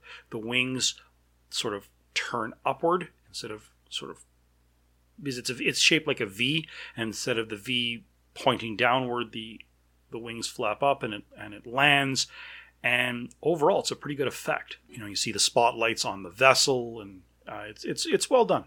There's something very mournful about the way they disembark from the back of the the ship. The vessel is landed, and sort of the gangplank comes down from the back, and here are all these crew members burying the body of their fallen comrade, while Vulcan monks and guards and whatnot, all dressed in very ceremonial gear, not science fictiony at all, very fantasy like. They have poles, they have flowing robes, these weird looking hats. They awaited, and it's it's very sad, despite the fact that we know probably something good will come of this. You know, Kirk has lost everything. He's lost his life. He's lost his best friend. He's lost his son. He's lost his ship. You know, he's lost his entire life. He's lost everything. Here he is bearing the body of of his comrade with the help of those members of his family who are still around him. And the Vulcans allow Uhura to greet them. The first thing Uhura does is she hugs Kirk. Because, of course, by this point, I'm sure she knows all that's gone on. She's probably been informed by someone in the crew in communication with her. And then finally, we get to see Mount Seleya, sort of the ceremonial platform. It's it's like there's sort of a, a landing on the mountain, and then separate from that, this outcropping of rock, and they're connected by a sort of like think of a sort of like a I don't know a finger sticking out from the mountain, and there's this bridge built between the mountain and this finger of rock, and onto this rock has been built. This outcropping has been built a, uh, a how would you describe it? It looks like a a bowl and in it is like it's purely ceremonial. It's, I'm guessing that it was the rock itself, and it has been carved. And Kirk and crew have carried the body of their uh, of Spock up this, this all this way up half the side of a mountain, where a Vulcan priestess has greeted them. I suppose this is the time to start talking about Vulcan mysticism. You know, the Vulcans are a science based culture, they're a logic based culture, and you'd think, well, why would they have so much ceremony, so much mythology around them? And they never really explain that, uh, to say nothing of the rather as the doctor from Voyager puts it, the rather Victorian sensibilities about sex that Vulcans seem to have, the way they won't talk about it with anyone. And the best I can reason is that Vulcans are, you know, Vulcans are a very passionate uh, species. They, they, they feel very intensely. It's why the wars almost destroyed them, and it's why Surak said we must shed emotion. Of course, you can't shed emotion, you can only suppress it. And the thing with ceremony and doctrine is that it is a bulwark against chaos. You know, myself being an atheist, I often look at ceremony of the ceremonies of Judaism, which is the religion from which I come, or having attended church many times through you know with the army and, and, and various other reasons, you know, funerals and weddings and whatnot. I sort of look at the the the, the ceremonies surrounding Christianity of its various flavors, and I sort of roll my eyes. But it creates a it creates a pillar of stability. We can always fall back on this. I don't know what to do. Well, we've always done it this way. Let's carry on doing it this way until we figure it out. And this seems to be part of how Vulcans as a species, as a society, have have survived their own worst attributes, their own extreme emotions. It's not just that they embrace logic, it's that they chose the ceremonies and these sorts of old beliefs and they've held on to them as part of a way to keep them stable. So yes, their their marriage ceremonies can in, involve a fight to the death. There's nothing logical about that, except that this is the way they've always done it. It is, you know, it has come down to us from the time of the beginning, as they say. And these sorts of mystical rites, though I'm sure every Vulcan knows, they're purely there for the ceremonial. You know, they're purely there for the the ritual aspects of them. Like there's there's they don't believe they're appealing to gods but the ritual as an act of the ritual as an act of stability has helped them as a species and it seems to have worked. But you wind up with this really there's a weird weird dichotomy within this culture of the purely logical and the scientific versus a ritualized society that makes even medieval Japan look uh, footloose and fancy, fancy free by comparison. Kaltor Falikal. Sarek. Child of Skon. Child of Solkar. The body of your son breathes still. What is your wish? I ask for Fal Torpan, the refusion. What you seek has not been done since ages past, and then only in legend. Your request is not logical. Forgive me, T'Lar.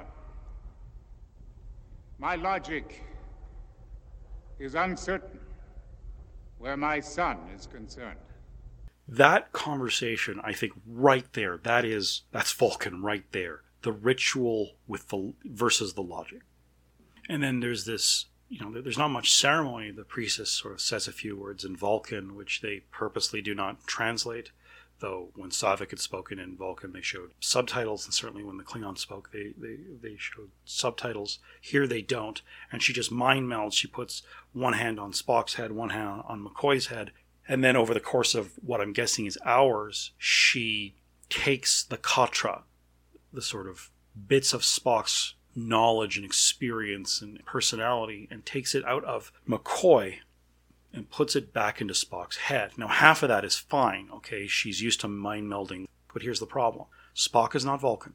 Spock is half Vulcan, he's half human.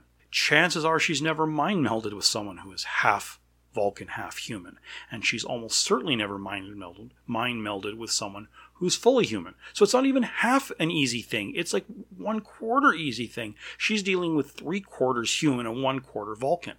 And she only sort of manages it. You know, one thing we'll learn in Star Trek 4 is that Spock does not come through this 100%. He will never be the Spock we knew. This is a different character after this point. You know, that's not to say that he doesn't become a more inter- uh, uh, uh, you know, a more full character and and it sort of comes back into his own. But at the same time, it's almost like someone who's born again, but who knows the who has the memories and experience, but maybe not the emotions of his previous life. It's kind of weird, and it's it's too bad that you don't get a lot more time to explore who new Spock is beyond Star Trek 4 and 6. You know, a little bit more like by the time we really get a chance to see him again, it's in the in the two-part next gen episode called Unification and we start to see he's a much more determined fellow. He's a much more single-minded guy. You know, in Star Trek Six, which takes place in the 23rd century, Unification takes place in the 24th. We see that Spock is a much more relaxed, and when we see uh, Spock in ugh, the J.J. Abrams reboot, we see Spock from the Prime universe, and he's become a much more relaxed individual. I'm not sure whether that defines as canon or not, probably, but whatever. The point is, he is not the Spock we knew in the series. He is not the Spock we knew in Star Trek the Motion Picture, who had sort of stumbled out of a failed attempt at attaining Kolinahr, the shedding of emotion, which was never a possibility for him.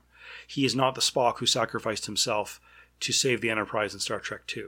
The Spock going forward is a different person, and I wonder how much of that is because the Katra is not a fully formed copy of pre-death Spock, and how much of that is this priestess had to deal with a half human, half Vulcan, and a full human. What I do notice is that during the ceremony, all the Vulcans close their eyes. I'm not sure whether they're just concentrating, whether they're meditating to you know to chill out because this is going to be hours, or I don't know what it is. But everyone, including Saavik, closes their eyes. And at one point during the scene where you know, there's music and we see the passage of time, Scotty is seen sort of looking back and forth between the priestess working on Spock and McCoy, and looking back at Lieutenant Saavik, whose eyes are closed as well. It's clear that these humans are, you know, they're the fish out of water. They don't know what's going on. They know enough to stay quiet and and don't move and just sort of let this happen around them. But it is interesting that even Saavik, who you know is a Starfleet officer who's been away from home for a long time, she immediately falls into doing what is expected of her and other Vulcans. I am reminded of attending my nephew's bar mitzvah and niece's bat mitzvah. They did it together. This was last year. Having not been in a synagogue for many years and certainly not being a believer, I still felt it important and respectful to put on the kippah, to stand when told, to say Amen, that's just Hebrew for uh, amen, to say that when required, you know, to wear the tallis, which is the white cloth you see Jews wear when they pray. I don't believe in any of that, but it was important as sort of one of the gang to do this. You know, I mean, this is family, and you, you sort of you do what you have to do when in Rome, so to speak. And so immediately Saavik falls back into this. Uh, it's, it's sort of, I guess, neat to see my own experience reflected in a movie that's so many decades old. I suppose it's one of the things that makes Star Trek what it is, is that it's like all good science fiction, like the best science fiction, it's a mirror upon, uh, through which humans can look upon themselves and contemplate uh, what makes us human. And I had never thought about comparing this to my own life before maybe because the last time I watched this movie, I had not been to a synagogue in many years, but but there it is a little bit of reflection caused by science fiction. So the ceremony lasts throughout the night, and we see uh, at the dawn it sort of ended, and they're cloaking Spock and giving him this white robe to wear because he, you know it would be inappropriate for him to wear his burial robes, which if you'll recall from Star Trek 2, they aren't actually, well, they are his burial robes, but really they were just his meditation robes that they buried him in. But obviously it would be inappropriate for him to wear them now, so they've given him these white robes. He's gone from black robes to white. And McCoy passes Kirk and says, I'm okay. And then there's this Kirk, I thank you. What you have done is. What I have done, I had to do. But at what cost? Your ship your son. If I hadn't tried, the cost would have been my soul. That's very poignant because the cost would have been my soul. He rec, you know, even Kirk, who's a career man, he recognizes there are things that are more important than his career and his ship, and and that's family, and that's what this has been about. Like, yes, he lost his son, and that's horrible, but, and I won't say that Spock is more important than his son. He recognizes that the sacrifices he made had to be made because a member of his family was in need. And as I've said, this is what draws me to Star Trek.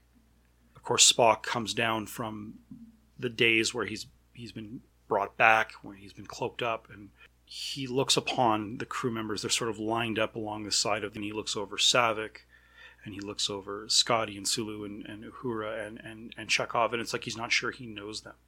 And they all sort of look at him very hopefully, but he doesn't really respond to them until he gets to Kirk. My father says that you have been my friend. You came back for me. You would have done the same for me? Why would you do this? Because the needs of the one outweighed the needs of the many. You know, the conversation is very halting, and and, and Spock is sort of he says, you know, he's sort of remembering his own death, which is pretty he's pretty moving. He, he says, you know, I have been and ever shall be your friend, and it's because he's remembering his own death, and he says the ship out of danger, which of course is what he'd asked after he saved the ship and before he died. And Kirk says, Yes, you saved us all. Don't you remember? And it's clear that Spock is, is struggling to remember who he is and what had happened. And then this is where we realize Jim. Your name is Jim. Yes.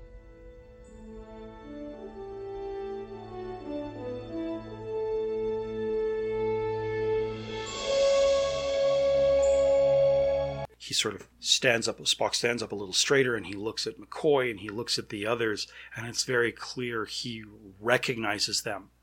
He recognizes his family. Even if he doesn't know their names yet, even if he doesn't know the specifics, he, now that he's got the name Jim in his head, suddenly he's home among his family and they move in on him and they put their hands on him.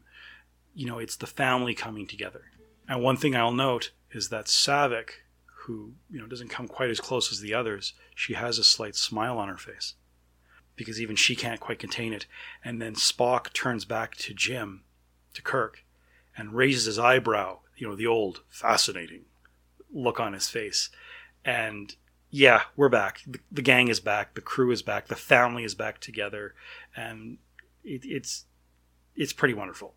And then there's sort of a a title card that says and the adventure continues dot dot dot so we know there's going to be more it might as well have said and the family continues so overall i gotta say this is a pretty wonderful film in retrospect i will say it is it is better than star trek 2 uh, it doesn't have as great a villain as star trek 2 and i think frankly what makes people think star trek 2 is the the better film is that it's got a you know the best villain in Star Trek history and it's got the best space battles in the show. But I think in many ways, for me, this is the better film because it's such an act of sacrifice in the name of family. It's hard not to be moved by it. Maybe because I had so few friends in that time period. Maybe that's why it, it impacted me. I moved schools and I was about to move schools between uh, Trek, uh, between grade three and grade four, and maybe this just hit me at the right time when I realized that there were there were certain things that mattered, and friendship was one of them, something I've never been good at, admittedly. But this is why this movie is the best of the three by far. Not to say that Star Trek 2 and 4 are bad films, they're not. They're wonderful. That's why I'm doing them as podcasts. But 3 to me is the best. How do I rate this? I, I can't rate this. I'm not sure if I rated Star Trek. I don't even remember if I'd rated Star Trek 2. And I'm not going to rate this one. I choose not to. And I choose not to rate Star Trek 4. How do I rate films that help define me? How do I rate characters that help define who I am as a person? How do you do that? These, these films, they all mean a lot to me. Transformers means a lot to me. Raiders means a lot to me. E.T., which I promise we'll do at some point, it means a lot to me. Even silly things like Clue or Flash Gordon or whatever, they all mean a lot to me. But this is Star Trek, and it is it helped form my progressive view as as a person. It informs my politics. It informs my view of people. How do I rate that? So I'm not going to. I'm just going to say these films they exist apart from others 80s other 80s films and they exist in a part of my heart that I hope never ossifies. I hope never ever hardens. And I'm just going to leave it there until we do Star Trek 4. And there it is.